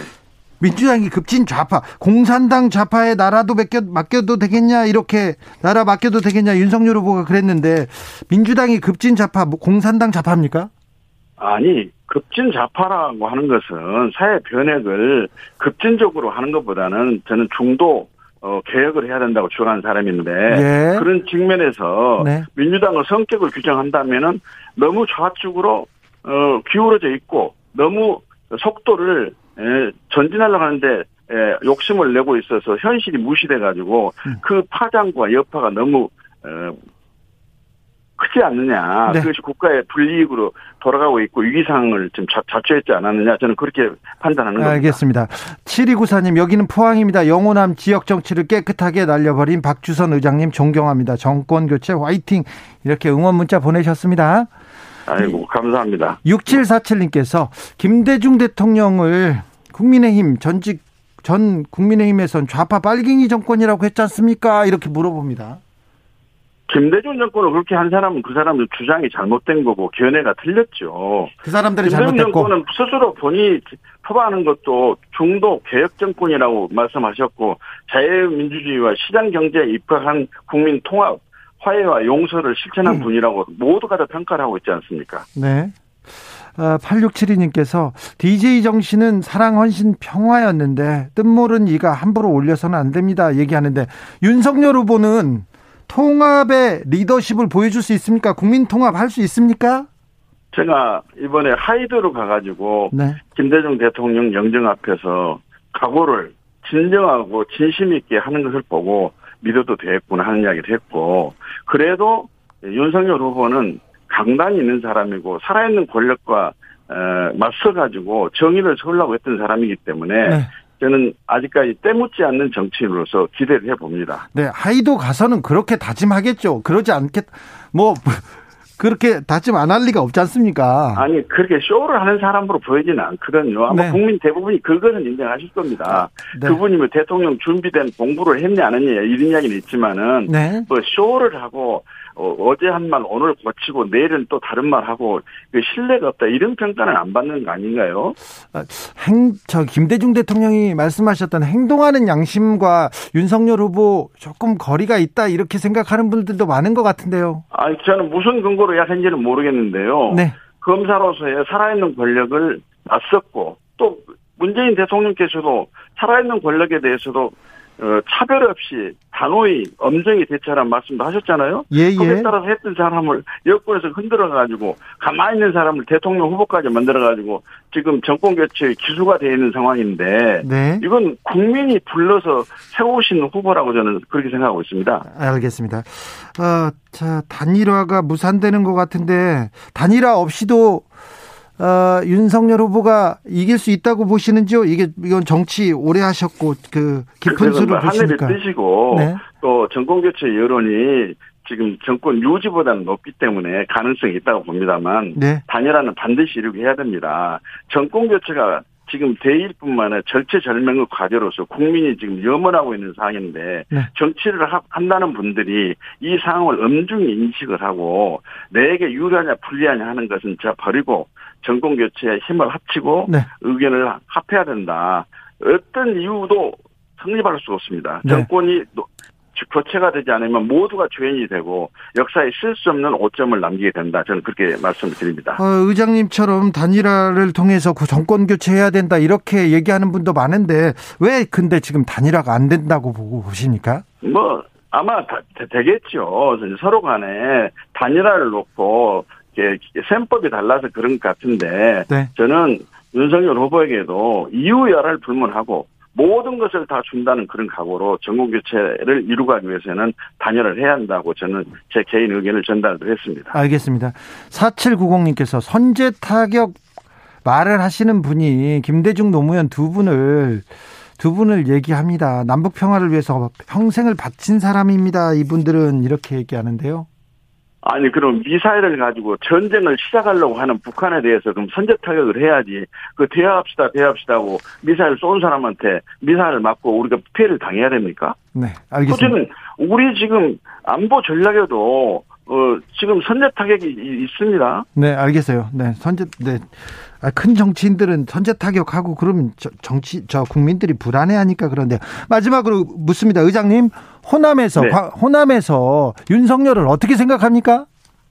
호남에서도 식자층을 비롯한 양식 있는 분들은 정권을 반드시 교체를 해야 되고 윤석열 후보는 국민이 내세웠고 또 국민에 의해서 후보까지 된 사람이고 국민을 위해서 후보가 아, 대통령이 될, 되면은 역할을 할 것이다 해가지고 네. 국민의 국민에 의한 국민을 위한 후보고 또는 대통령이 될 것이다 그렇게 평가하는 분들이 많이 계십니다. 아니 의장님은 어떤 식자들을 만나시는 거예요? 저는 그런 사람들 많이 본 적 없는데요. 아니 주진우 교수님 방송하시면서 호남에 내려가지고 어떤 분을 얼마나 만나시는지 모르지만은 네. 제가 이 주진우 교, 어, 선생님하고 이야기를 하면서 거짓말 하겠습니까? 아예 예, 알죠. 거짓말하면 선거법이 어긋나요. 알겠습니다. 제가 이 제가 독단적인 이야기를 한 사람이 아니에요. 저는 알겠습니다. 네.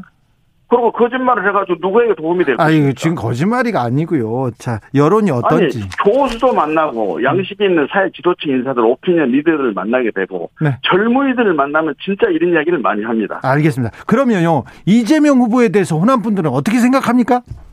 인성과 인품과 처신과 또 그리고 청렴성 그리고 정과 예 생각 이런 모연에 비춰가지고 너무 하자와 결함이 많지 않느냐. 네. 이분이 대통령이 되면은 제가 볼 때는 인사 검증을 하는 민정수석실은 필요가 없다고 생각이 되고 학교 교육이나 부모 교육을 시키는 난감한 문제가 발생이 될 거라 생각합니다. 알겠습니다. 옳고 바꿨고 바르게 살아라, 착하게 살아라, 그래야 훌륭한 사람 된다, 성공한 사람이 된다 할 텐데 이재명 후보처럼 그런 불법과 위법과 부당과 여러 가지 의혹이 지금 몸통이 돼 있는데 이런 상태에서 대통령이 된다고 한다면 앞으로 교육을 어떻게 시켜야 할 것인지 난감할 것이라고 저는 생각합니다. 알겠습니다. 여기까지 들을까요?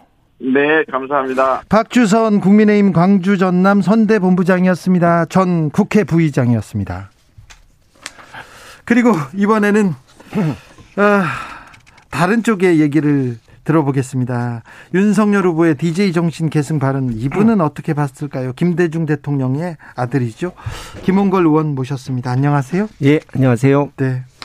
박주선 전 국회 부의장 얘기 어떻게 들으셨습니까? 예, 제가 그분이 6년 전에 국민의당을 만들어서 안철수 씨하고 네. 가실 때도 그런 얘기를 했었는데요. 네. 그 그분은 원래 이 엘리트 검사 출신입니다. 검사 윤석열 출신이죠. 후보처럼. 네. 그렇기 때문에 사실 정서가 좀 수구 보수 정당 쪽에 맞는 분이죠. 네. 근데 그분이 어쩔 수 없이 호남에서 정치를 해야 되기 때문에 네. 표를 얻기 위해서 민주당에 계셨을 뿐인 것이고 네. 이제 이제 광주에서 유권자들에게 버림을 받지 않았습니까? 네. 그러다 보니까 더 이상 호남에서 표 얻을 일이 없으니까 원래 내 취향에 맞고 내 이 입맛에 맞는 당을 찾아가겠다 이렇게 결심하신 것 같습니다. 네. 윤석열 후보가 목포도 가고요. 신안 하이도도 갔습니다. 저와 국민의힘은 지금 이재명 민주당보다 더 김대중 정신에 가깝다고 얘기했습니다. 이 발언 어떻게 들으셨어요? 근데 저는 좀 이해가 안 가는 게요. 그분이 그 전날에 전날에 공산당 좌파 척결을 말씀하셨고 그렇죠. 다녀오신 다음 날에는 또 반미 종북 친중 세력을 뭐 몰아내야 된다는 식으로 말씀하셨어요. 여러 번 하셨어요. 예. 근데 우리나 우리 사회에서 네. 공산당 친북이라고 부르면은 그건 뭐가 됩니까? 그 세력과는 타협이나 대화가 불가능하고 오로지 타도해야 되는 대상이 되지 않습니까? 예. 그러면서 한편으로는 국민 통합을 말씀하시고 김대중 정신을 이어받겠다고 하니까 저로서는 이해가 안 가는 거죠. 이건 마치 오늘은 인종차별적 발언을 한 다음에 내일은 넬슨 만델라 대통령 존경한다고 하는 것과 마찬가지거든요. 네, 네. 알겠습니다. 그렇죠. 평생을 김대중 대통령은 색깔론 피해자로 빨갱이라는 조, 조롱, 손가락질을 받으면서 그 정치권한테 그렇게 받으면서 탄압받으신 분 아닙니까? 근데 그 분을 이름을 얘기하면서 색깔론을 지금 전개하고 있어서 좀, 좀, 앞뒤가 좀 안 맞아요. 저는 그분이 이런저런 발언하실 때마다 속으로 그런 생각을 합니다. 저분이 과연 저거를, 저 내용을 이해하고 말씀하시는 걸까? 또는 예, 저분이 저런 내용을 정말 원해서 말씀하시는 걸까? 이런 의구심이 생겨요. 네. 그러니까 누가 그냥 써주는 대로 예, 그때 그때 청중이 어떤 사람들이냐에 따라서 그냥 박수 받기 위한 얘기 여기저기서 하시는 것 같다 하는 생각이 듭니다. 네. 전두환 씨에 대한 뭐, 음, 어, 엄청난 칭찬도 있었는데요. 예, 그리고 또 마찬가지죠. 5.18 정신을 계승하겠다고 했다가 또 영남에 가서는 전두환 씨 칭찬하는 얘기하고. 그러니까 그냥 여기저기서 아무 말이나 막 하시는 거라고 저는 봅니다. 네. 아까 박주선 부의장께서 호남 정서를 얘기하는데 호남의 식자층과 식자층들은 윤석열로 마음이 모이고 있다는데 그렇습니까? 뭐 솔직히 말씀드리면 이재명 후보하고 이낙연 후보 두 분이 이제 굉장히 경선을 치열하게 했지 않습니까? 네. 그 후유증이 좀 있었습니다. 네. 그래서 이재명 후보를 받아들이는데 좀 주저하신 분들이 있었던 것은 분명한 사실입니다. 네. 그러나 다시 이제 지지세가 결집이 되고 있고요. 네. 저도 이 수도권 호남 분들을 계속 만나고 다니는데 이제 점점 다시 그분들이 돌아오시고 있는 게 느껴집니다. 네. 그리고 이 이재명 후보를 받아들이는 게 금방 안 됐다고 해서 그것이 윤석열 후보 지지는 아니었고요. 최근에 이제 여론조사하신 언론인한테 물어봐도 지금 얘기 나오는 그런 수준의 표가 윤석열 후보 표가 그렇게 나올 가능성은 아주 희박하다. 네. 어림도 없다 그렇게 말씀하시더라고요. 호남 분들이 국민의 힘을 찍는다 이거 또 어, 쉽지 않은 결정일 텐데. 그렇죠. 그렇죠. 어, 김영환 전 의원께서 이런 얘기를 하셨어요. 그래서 그 보수신문에서 크게 써줬는데 김대중 대통령이 꿈에 나와서 윤석열 지지한다고 말했다 이렇게 얘기하던데 어떻게 보십니까? 글쎄요. 그분도 무속에 빠지신 거 아닌가 하는 생각이 드네요. 네. 김영환 전 의원 그리고 저기 김영환 전 의원 아까 박주선 의장 그리고 몇몇 사람들 DJ 정신을 계속 얘기하는 장성민 씨도 있고요. 이런 분들은요. 그 김대중 대통령의 총애를 받았습니까? 한때는 이 참 신임을 받았던 것이 사실이죠. 네. 그러나 그분들은 김대중 대통령님이 돌아가시기도 전에 이미 등을 돌리고 떠나간 분들이거든요. 아, 그래요? 그런데 지금 와서 이 자신들의 필요에 의해서 돌아가신 어른을 계속 팔고 다니는 거죠. 네. 그러니까 저는 그 예전부터 그렇게 말해왔습니다. 그러니까 김대중 대통령님을 옆에서 모셨다고 해서 김대중 정신 철학을 계승할 수 있는 것이 아니다. 네. 그한 번도 김대중 대통령님을 만난 적이 없더라도 그분의 가르침대로 말과 행동을 하는 사람이 진정한 김대중 정신의 계승자다. 이렇게 항상 말하곤 합니다. 그렇죠. 어, 행동하는 양심. 김대중 정신이 지금 우리 사회계 한테 말하고 있는 바는 뭘까요? 어, 이 야당 후보 쪽에서 네. 이 말로만 그를 활용하시는데 네. 그분의 국민 통합 정신. 예. 그것은 상대를 포용하겠다는 것이군요. 네. 상대와 나의 다름을 어느 정도 인정을 하고 이 정치적으로는 다르더라도 국익을 위해서 네. 이 공익을 위해서는 언제든 협력할 수 있다 하는 그런 대승적인 자세 그것이 김대중 정신인데 그분들은 이 집권 시기에 뭐 예를 들어서 전두환 씨, 노태우 씨 이런 분들 네. 그러니까 과거의 원수진 사람들을 용서한 그것만 네, 이 부각시키면서 네. 이용하는 거죠. 네. 김대중 대통령은의 햇볕 정책 그리고 어떤 일이 있더라도 평화를 위해서 화해와 협력을 포기하지 않는 그 평화 정신 이런 건 높게 평가를 받았습니다. 국제적으로도 그래서 노벨상도 받고 그랬는데 선제 타격 얘기도 나오고요. 북한 도발에 힘으로 대응해야 된다. 이런 얘기가 계속 나옵니다. 김대중 대통령은 이런 상황 어, 보고 어떤 생각을 하고 계실까요? 뭐 과거에 이제 이명박 후보 때 예. 정말 그동안 공들여 쌓았던 한반도 평화의 그 공든 탑이 하루아침에 무너지는 거 아닌가 굉장히 노심초사하셨던 네. 그런 모습이 기억나는데요.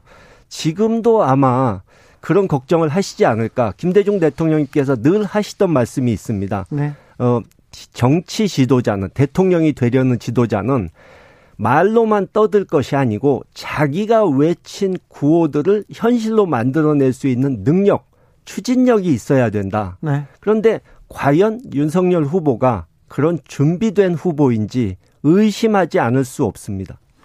이재명 후보는 준비된 후보입니까? 예, 이재명 후보는 정말 지난 5년간 꾸준히 준비해 왔고요. 또 그 전에도 이 밑바닥에서 시작해서 한 계단 한 계단 자기 힘으로 올라오면서 시장과 지사를 거치고 지금 집권 여당 후보까지 되지 않았습니까? 네. 그러니까 준비된 후보라고 할 수 있죠. 가장 네. 준비된. 7817님께서 왜 호남은 국민의힘 지지하면 안 됩니까? 이제 과거 털어내고 미래를 봐야죠. 아, 그럼요. 공약을 보고 누가 이 나라를 책임질 수 있는지 음. 잘 이끌 수 있는지 그런 후보를 보면 됩니다. 지역에 따라서가 아니고요. 그 호남 지역 후보가 아닙니다. 이재명 후보도 윤석열 후보도 뭐 마, 마찬가지입니다. 음. 광주, 호남 젊은 사람들은요. 젊은 사람들은 이 평화, 이 통일 어, 그렇게 절박하게 생각하지 않는 것 같습니다. 이 부분은 어떻게 보시는지? 아무래도 그분들 청년층의 삶이 요즘 좀 팍팍하다 보니까 네. 그런 그런 쪽에 관심 가지기가 힘드실 거고요. 네. 또 남북 관계에 있어서 좀 긍정적인 모습을 자주 본 경험이 없으시기 때문에 그렇다고 저는 생각하고요. 네. 그분들은 그래도 이 지적이고 합리적인 성향을 갖고 있기 때문에 네. 이 남북 관계가 조금 나아지면서 이 남북이 협력해서 이 앞으로 공동 번영해 나갈 수 있다는 가능성을 보여주면은 금방 생각이 바뀌실 거라고 저는 생각합니다. 알겠습니다. 말씀 잘 들었습니다. 지금까지 김원걸 의원이었습니다. 예, 감사합니다. 대선을 향해 외쳐라. 하루 한 소원. 주진우 라이브 청취자들이 보내주신 정치권에 바라는 소원 하루에 하나씩 정치권을 향해 날려드립니다. 오늘의 소원은 7346님 택시기사 귀가 제일 박습니다. 택시 손님들께서 현 후보 한 명도 쓸만한 분이 안 계시다네요. 제발 수준 있는 대화와 국가를 위한 공약 좀 해주세요. 대선까지 D-12일 하루 한 소원 다음 주도 기대해주세요.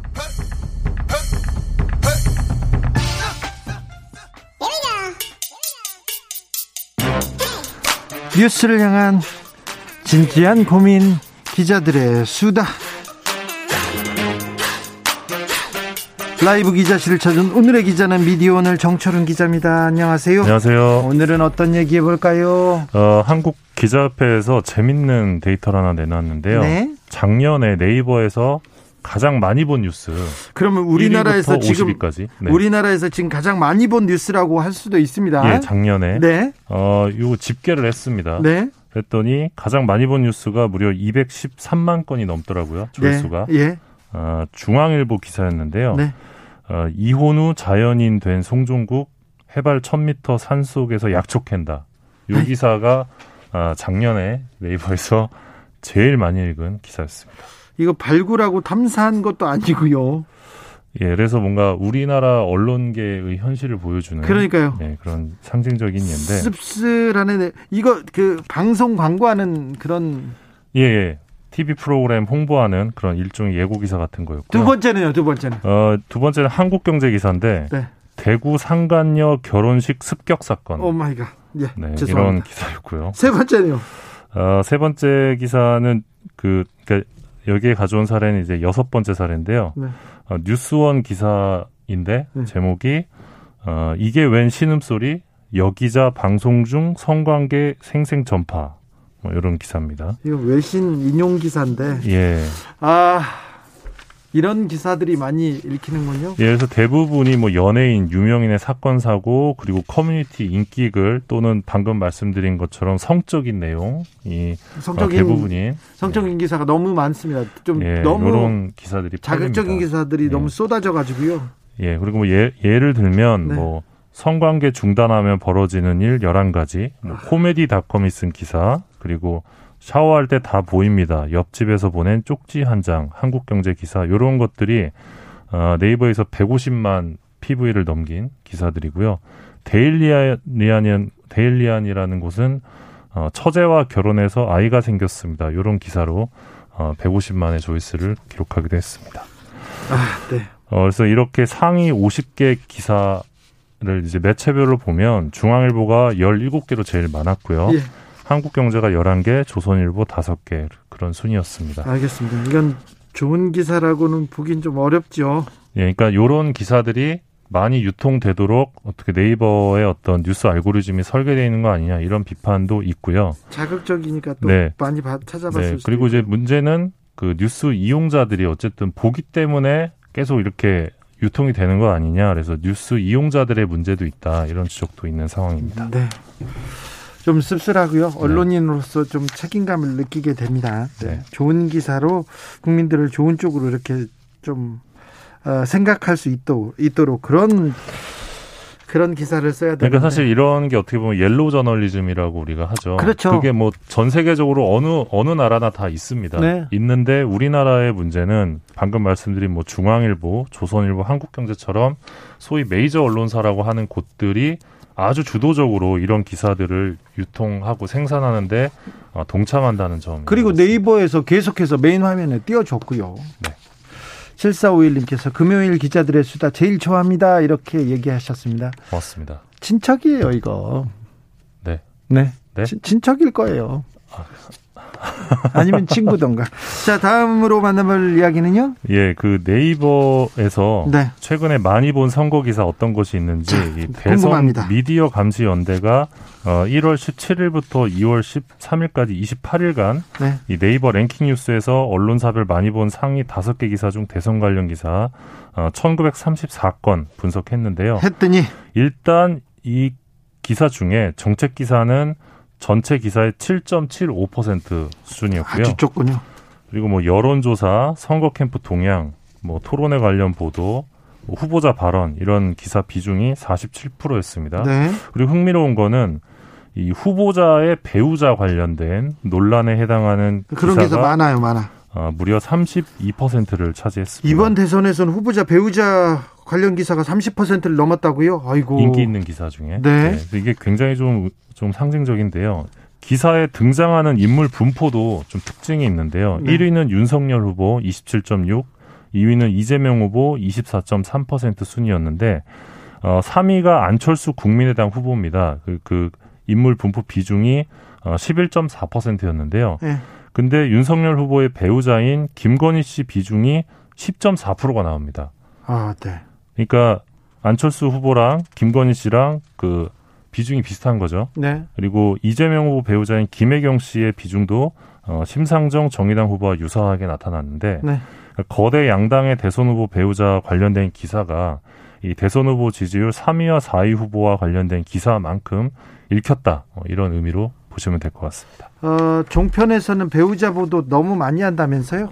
네, 그래서 지금 여야가 신경전을 벌이고 있는데 예. 지금 국회 과학기술정보 방송통신위원장인 이원욱 의원이 예.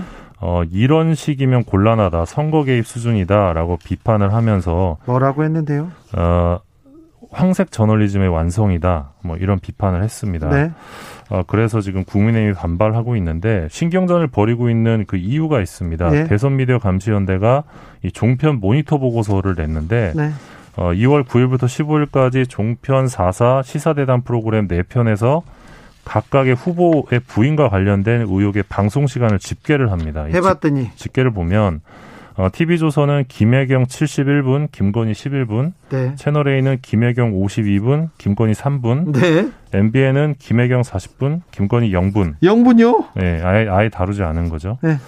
어, 그래서 이 대목을 두고 민주당 쪽에서는 너무 편향돼 있다라고 네. 주장을 하는 거고, 어, 반면에 이제 국민, 국민의힘 쪽에서는 어, 그 종편을 상대로 민주당이 앞 부당하게 언론을 겁박하고 있다 이렇게 비판을 하면서 어, 민주당이야말로 이제 TBS 김어준 뉴스공장처럼 노골적인 편파 방송이 있지 않느냐 이렇게 지금 반발을 하고 있는 상황입니다. 알겠습니다. 마지막으로 마지막으로 만나볼 이야기는요. 네, 그 보험 상담을 명목으로 이 시청자 정보를 보험 설계업체에 팔아 넘겨서 이 방송법을 위반한 EBS가 어, 방송통신위원회로부터 2,470만 원의 과징금을 물게 됐습니다. 내가 좋아하는 EBS 이거 완전 잘못했네. 이건 문제가 있네요. 예, 시청자 정보 이용 행위와 관련한 이 지상파 과징금이 이게 최초입니다. 네. 되게 심각한 사례인데 뭘 잘못했어요?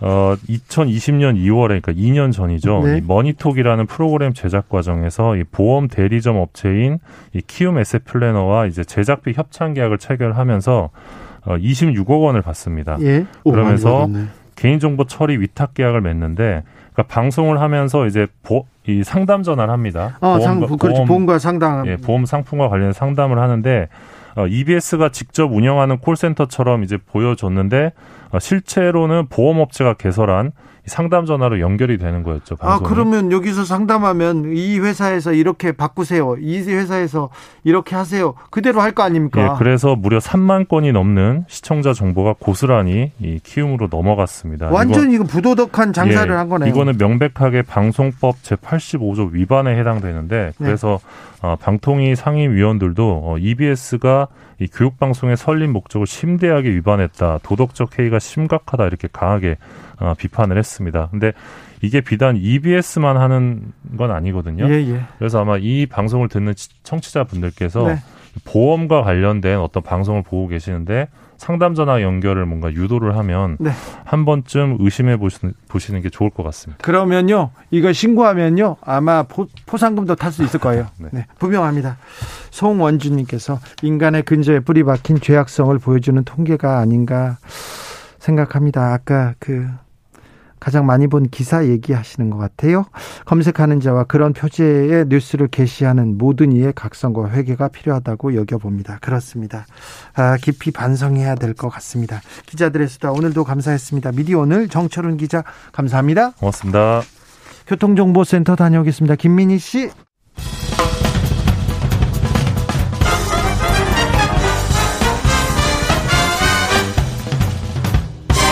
훅 인터뷰 우크라이나 관련해서 긴급 인터뷰 준비했습니다. 전쟁을 원치 않는다고 했던 러시아 푸틴 대통령이 기어이 기어이 전쟁을 택했습니다. 러시아 우크라이나 공격 이틀째인데요. 수도까지 밀고 들어갔다고 합니다. 미국에서는 강도 높은 제재 얘기하고 있는데 직접 파병은 하지 않겠다는 입장도 밝혔습니다. 푸틴의 목적은 뭘까요? 그리고 우크라이나 사태가 한반도에 미치는 영향은 뭔지도 알아보겠습니다. 전 국립 외교원장 김준영 한동대학교 교수 안녕하세요. 네, 안녕하십니까. 교수님, 전쟁을 안 할 거라고 하던 푸틴이 기어이 우크라이나에 침공했습니다. 이거 예고, 예견된 일이었습니까? 아, 예. 저 생각보다 이 러시아의 움직임이 저도 조금 충격인데요. 왜냐하면 저도 이제 방송에서 예. 러시아가 만약에 처음부터 침략을 할 것이었다면 아마 기습 공격을 했을 텐데 무력 과시를 해왔기 때문에 네. 사실 얻을 것들을 외교적으로 얻고 난 다음에 전쟁까지는 안 가려고 봤는데 아마 자기들이 원하는 걸 얻지 못해서 전쟁까지 감행한 것으로 보입니다. 네. 돈바스 지역만 조금 그 점령할 것이라고 예상했던 분도 많은데 네. 러시아가 지금 키예프 공격에 집중하고 있다고 합니다. 미사일 폭격하고 전차 진격하고요. 네. 자, 지금 푸틴 러시아가 원하는 건 뭡니까? 원하는 어 어, 러시아는 일단 저는 그 우크라이나 지금 직접 그 푸틴이 얘기한 건 두 가지로 어, 좁혀집니다. 하나는 이제 비무장화고 두 번째는 비나치화라는 단어를 쓰고 있는데요. 네. 비무장화는 지금 나토의 동진이나 이런 걸 봐서 더 이상 러시아에게 위협이 되지 않도록 거의 이 군사적으로는 무력화시키는 것이 첫 번째 목적이고요. 그걸 이제 비무장화라고 얘기를 했고 네. 비나치화는 우리한테는 조금 음, 생경한 음, 소리 내게 뭐냐면요. 2차 대전 때 히틀러가 우크라이나를 기습 공격을 합니다. 네. 그래서 3년간 나치의 치하에 있었는데요. 그 당시에 실제로 저항했던 우크라이나도 사람들도 있었지만 어, 나치와 결탁한 자들도 있었거든요. 네. 그래서 이거는 젤렌스키를 비롯해 가지고 우크라이나에 사는 음, 친러 세력과 그다음에 받는 세력이 있는데 미국과 손잡는 세력을 아마 나치 세력과 동일시하는 것 같습니다. 그래서 이거는 현재 젤렌스키 정부를 무너뜨리고 친러시아 정부를 세울 수 있는, 세우겠다는 이런 목 목적을 갖고 있는 것으로 보입니다. 네, 그러면 우크라이나 이, 이 전쟁이 좀 오래 갈 수도 있겠는데요? 예, 저는 그렇게 보이네요. 지금은 왜냐하면 저는 전체 우크라이나를 완전히 그 정복하고 병합하는 것은 러시아에게 엄청난 부담을 줄 것이고요. 그렇게 예. 보면 어느 정도 승기를 잡거나 또는 협상을 하면서 기존에 원했던 것들을 이제 강력하게 요구할 수 있을, 있을 거라고 보고요. 그래서 초기에 아주 대량으로 어, 승기를 잡은 다음에 아마 협상을 요구할 가능성이 꽤 많습니다. 미국과 유럽 그리고 전 세계가 서방에서 러시아를 상대로 외교전을 통해서 이렇게 해결할 수 있는 사항은 아니었습니까? 이 부분이 좀 아쉬운데요. 분명히 전제를 해야 되는 부분은 푸틴의 이러한 전쟁 침략에 대해서는 반드시 규탄을 해야 되지만 사실 외교적으로 해결할 기회가 전혀 없었던 게 아니거든요. 예. 어, 지난 수개월 동안 사실 그 국경에 머물렀고, 뭐, 그, 계속, 그 미러 정상회담도 했고요. 그 다음에 유럽의 국가들이 했는데, 문제는 뭐냐면 러시아 요구를 완전히 묵살해버렸기 때문입니다. 네. 그리고, 어, 나토의 동진을 그 동안에 러시아가 꽤 많이 이 저항 없이 받아들였는데, 우크라이나나 그루지아, 조지아는 어, 자기들의 위협이 될 수 있는 부분이 분명히 있었기 때문에 서유럽 국가들도 반대를 했던 문제거든요. 아, 그래요? 그러니까, 예, 서유럽도 이, 이 부분에서 반대를 했는데 미국이 물고 나갔고, 더더욱이 우크라이나가 완전히 미국 적으로 선택을 하면서 이것이 사태를 악화시킨 부분도 분명히 존재합니다. 아, 그렇습니까? 좀 안타깝네요. 네네. 우크라이나 대통령의 조금 능력에 대해서도 조금 의구심을 갖는 것 같은데 이분의 외교력이 좀 부족했습니까? 예, 뭐 코미디언 출신이기도 하고요. 실질적으로 외교적인 경험이 전혀 없고 어, 아마 이렇게 단순하게 생각했을 겁니다. 이 기회에 미국에 확실히 보정을 받고 그다음에 나토에 들어가면 우크라이나가 더 이상 러시아의 위협에서부터 벗어날 수 있다. 왜냐하면 크리미아 전쟁 때 한번 당했기 때문에 근데 지금 결국은 러시아가 저렇게까지 침공을 할 것까지는 생각을 못했던 거고 예. 그렇게 따지면 대외 상황에 대한 판단을 잘못했고 도박을 한 것이 결국 이런 운명까지 왔다는 걸 보면 지도자의 어떤 전문성이 판단이 굉장히 중요한 거죠. 아 그렇군요. 어, 자 미국과 유럽은 유럽에서는 경제 제재를 들고 나왔습니다. 근데 우크라이나 파병은 안 하겠다는 입장인데 어, 요거는 어떻게 봐야 됩니까? 이거는 이미 예견됐지 않습니까? 한번 보시면 미국이 자기들이 전쟁을 하는 것도 아닌데 16일 날 갈 것이다, 들어올 것이다, 18일 날 들어올 것이다, 또는 올림픽이 끝, 나기 전에도 들어올 것이다. 미국이 마치 전쟁을 하는 시나리오를 갖고 있는 것처럼 얘기를 해왔단 말이에요. 예. 그것은 이제 고도의 심리전이라고 할 수 있어요. 왜냐하면 러시아를 아예 세계 공공의 적으로 규정하면 네. 러시아가 침략을 안 할 수도 있다. 못 움직일 것이다. 예. 예, 심리전이었는데 그게 실패했고요. 예. 그런데 이제 이렇게 밀고 들어온 거에 대해서 전혀 어, 미국이 예측을 못한 거고 그 전에도 바이든이 이미 그런 얘기를 했습니다. 이게 아마 푸틴을 결행을 도왔을 수도 있는데 예. 러시아와는 러시아는 과거에 우리가 테러리스트와 대결하는 것과는 다르다. 네. 러시아와 맞붙으면 세계대전으로 간다. 이 말은 군사 개입은 안 한다는 얘기였거든요. 그렇죠. 지금도 방금 바이든이 오늘 무슨 얘기를 했냐 하면 우리가 군사적으로 우크라이나를 도울 책임이 없다. 라고 얘기했거든요. 아, 좀 외교적으로 미국, 특별히 조 바이든 대통령의 외, 외교 무능이 조금 보이는 거 아닙니까? 그렇죠. 이게 사실은 미국이 약간의 딜레마를 갖고 있습니다. 아시다시피 아프간에서는 나와버렸지 않습니까? 예. 미국의 전반적인 분위기는 국내 문제도 어려운데 해외 개입, 특히 군사 개입 안 하겠다고 그것이 오바마, 트럼프, 바이든까지 이어졌거든요. 예. 그런데 이번에는 만약에 이게 전쟁이 되면 지금처럼 지상군을 파견 못하는 상황이니까 경제 제재만 얘기한다든지 아까 말씀드린 것처럼 심리전을 어떻게 해보려고 했었던 거죠. 네. 그런데 되돌아보면 러시아에 적어도 뭐, 어, 동진, 나토의 동진은 어, 안 하겠다라든지, 그 다음에 외교적으로 러시아가 원하는 것들 타협점을 찾아야 되는데, 그걸 완전히 묵살해버렸거든요. 그러니까 이걸 외교전에도 실패하고, 또 전쟁이 나면, 이때까지 자기들만 바라보는 우크라이나를 버리는 결과가 되는 거죠. 아, 그렇죠. 아, 우크라이나를 침공한 푸틴. 푸틴은 여기서 뭘 얻으려고 합니까? 다목적입니다. 예, 말씀드린 것처럼 이, 이, 기회에 아까 말씀드린 것처럼 동진을 완전히 맡겼다는 것이고 예. 우크라이나와 조지아는 안 된다. 그, 그래서 사실 지금까지 이, 어, 오세티아 2008년에 남오세티아 그루지아 조지아를 침공했고 6년 후인 2014년엔 크림반도를 침공했고 또 7년 후인 지금 우크라이나 침공까지 하거든요. 네. 여기가 바로 우리들의 red line이라는 걸 확실하게 보여주는 데 있고요. 또 하나는 이거는 장기적으로 지금 미중만 얘기하고 있는데 네. 러시아도 중요한 플레이어다. 예. 또 푸틴이 특히 과거의 제국의 영광을 되찾겠다는 이런 그런 얘기 많이 했죠. 예, 그런 strongman이 자기 비전이기 때문에 이런 부분에 대해서 세과시를 했다. 네. 러시아도 여기 있다 라는 부분을 과시하는 음, 효과가 있을 겁니다.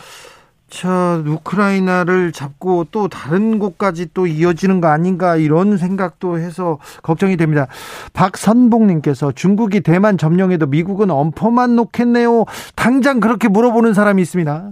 예, 맞습니다. 이게 이제 미국의 소위 말하는 스트레티직 어슈런스라 그러는데 전략적 확신을 줄 수 있느냐. 네. 안보 우산을 제대로 지킬 것이냐. 근데 이 부분은 생각해야 될 부분이 아, 이걸 또 우리나라하고 비교하는 사람들도 그렇죠. 있더라고요. 거기까지 설명해 주셔야 됩니다. 동맹이 아닙니다. 보시다시피 아, 동맹이 아니고 네. 동맹으로 가고자 했던 어, 우크라이나의 선택이지 동맹 조약으로 이어지지 않기 때문에 네. 어, 물론 이제 미국의 신뢰가 좀 떨어지는 측면은 있겠지만 그렇다고 해서 동맹을 벌이는 그런 어, 안보 우산의 그 어, 신뢰 추락이랄까요? 거기까지는 가지 않으리라고 생각합니다. 아, 그렇습니까? 2000번님께서 혈맹국이나 동맹국 없는 우크라이나 안타깝습니다. 우리에게 주는 교훈이 있습니다. 그렇네요. 네. 네. 그런데, 네. 그런데 지금 여러 가지로 이걸 단순 비교하는 건 좀 문제가 있습니다. 그리고 단순 비교해서 우리도 갑자기 위기감을 느끼는데, 물론, 네. 국제 정치적으로 이게 미러 미중이 이게 계속되는 것은 전 세계에 좋은 것은 아니죠. 그러나 네. 우리가 우크라이나보다 훨씬 더 국방력이 강하고요. 예. 또 소위 말 한미 동맹이 혈맹으로 이어져 있기 때문에 예. 그런 부분에 도 지나친 걱정을 안 하셔도 될 것 같습니다. 아 그렇습니까? 우리는 걱정 안 해도 되는 거죠. 그러니까 문제는 뭐냐면 네. 아까도 말씀드린 것처럼 이 지도자의 외교력과 판단력이 이렇게 중요한 겁니다. 네. 지금 와가지고 지금 젤렌스키가 협상하자 그러지 않습니까? 예, 예. 그거 좀. 사실, 그, 그 전에 했었어야죠. 그렇죠. 이게 조금 너무 유약해 보이고, 국민들 지금 전쟁으로 지금 피해자가 늘고 있는데. 그, 바로, 바로 그 부분입니다. 그러니까 지금 이러한 그 판단을 잘못한 거에 대한 오히려 그러한 판단을 할 수 있는 지도자를 뽑는 것이 굉장히 중요하죠. 네. 아무튼, 북한에 비해서 우리가 군사력이 월등한데. 음. 네. 중국이 중국이 이렇게 또 우리나라한테는 아니더라도 다른데 이렇게 조금 군사적으로 군사적으로 조금 긴장을 고조하고 그러지 않을까 걱정이 됩니다. 그 부분도 크게 걱정 안 하셔야 되는 부분이 뭐냐. 물론, 물론 그렇게 연결시킬 수 있는 부분이 있습니다. 그리고 지금 대만은 음, 아마 안보가 불안하다고 느낄 것입니다. 근데 지금 러시아를 러시아와 협력을 하고 있지만 중국은 어떤 면에서 자기들한테 집중되는 압박이 좀 분산되는 게 반가울 수도 있는데 네. 이때까지 얘기가 뭐냐하면 이런 어 주권 국가를 치고 들어가는 거에 대해서 늘 반대를 해왔거든요. 예. 그리고 유엔에서 그 어 유엔을 통해 해결을 해야 된다 이런 것들을 얘기하는데 네. 그런 부분이 만약에 지금 러시아 편을 너무 들다가 네. 세계의 두 국가가 빌런이 되는 거거든요, 완전히. 네. 그게 만약에 무력 행사를 대만하라도 하게 되면, 그러면 그야말로 전 세계를 대상으로 지금 중국이 맞서야 되는 경우니까 저는 그런 판단을 하지 않으리라고 생각합니다. 아, 네. 그렇겠네요. 미국과 유럽 그리고 전 세계가 러시아에 대한 경제 제재 동참하겠다고 합니다. 네. 경제 제재가 효과가 좀 있을까요? 그리고 또 효과를 보기도 하는데 또 원자재 폭등 등 전 세계 뭐 공급망 차질도 있지 않을까 우려하는 사람도 있습니다. 예. 예, 두 가지 다 걱정은 걱정입니다. 근데 네. 이제 그 러시아는 기존에 이런 전제가 있을 것으로 생각하고 사실 우크라이나 아, 사태 때문에 지금까지도 경제 제재를 받고 있었고요. 물론 더 고강도를 하게 되면 러시아는 근데 이 부분에 대해서 미리 준비를 해왔던 것 같고요. 달러 아, 보유고도 높여놨고 그다음에 러시아는 말씀드린 것처럼 말씀하신 것처럼 이 천연가스와 석유 이러한 데 대한 상당한 카드 레버리지가 지렛대고 있거든요. 그럼에도 불구하고 저는 단기적으로는 크게 러시아에게 영향을 가지 않겠지만 계속 이런 방식으로 전 세계를 대상으로 제재가 장기화되는 것은 러시아에게도 저는 어렵다고 본다면 결국 아까 말씀드린 것처럼 승기를 잡은 다음에 유리한 위치에서 협상을 아마 시도할 거라고 봅니다. 이덕채님께서 반러시아 분위기 조성해서 유럽에 대한 러시아 에너지 장악력 약화시키는 거 아닌가도 생각해 봅니다. 이렇게 좀 깊은 얘기를 해주셨어요. 예, 맞습니다. 왜냐하면 미국이 만약에 그렇게 되더라도 미국이 가지고 있는 셰일가스나 미국의 천연가스를 유럽에게 공급하겠다 해서 전반적으로 미국이 책임지겠다는 방식으로 했는데 그래서 그 말씀을 하시는 건데 그것도 사실 얼마나 장기간 가겠습니까? 저는 음. 아, 이렇게 서로 기싸움을 하고 전쟁을 하는 가운데 또 한쪽에서는 아마 협상이 진행되리라고 봅니다. 그런데 문제는 조금 장기화될 가능성도 있다. 이렇게 생각합니다. 2957님께서 힘이 있어야 평화가 공존하겠죠. 얘기합니다. 맞는 말이죠. 맞는데요. 반만 맞습니다. 왜냐하면 힘이 있어야 되는 건 맞는데요. 네. 힘이 없으면 당하죠. 그런데 힘만으로 평화는 이루어지지 않습니다. 결국 알겠... 외교를 통해서 평화를 확보하는 것이 중요합니다. 알겠습니다. 우크라이나 사태 보면서 아 지도자의 역할이 이렇게 중요하구나 이렇게 생각이 듭니다. 우리 지도자들도 이 본받아야 될 텐데요. 네 맞습니다. 때로는 국민들에게 인기가 있다고 그것을 안보를 사용하는 안보를 그걸 안보 포퓰리즘이라고 얘기를 하는데요. 네. 아, 그런 것보다는 국가의 이익과 장기적인 국민을 위해서는 외교와 타협도 동시에 하고 아, 정확한 정세를 판단하는 그런 판단력도 굉장히 중요해 보입니다. 네. 아, 그게 외교가 이렇게 중요한지 몰랐어요. 맞습니다. 외교가 중요합니다. 네. 알겠습니다. 오늘 얘기를 들으니까 이제 머릿속에 우크라이나 사태가 쭉 정리가 됐습니다, 선생님. 네, 고맙습니다. 감사합니다. 김준영 전 국립 외교원장이었습니다.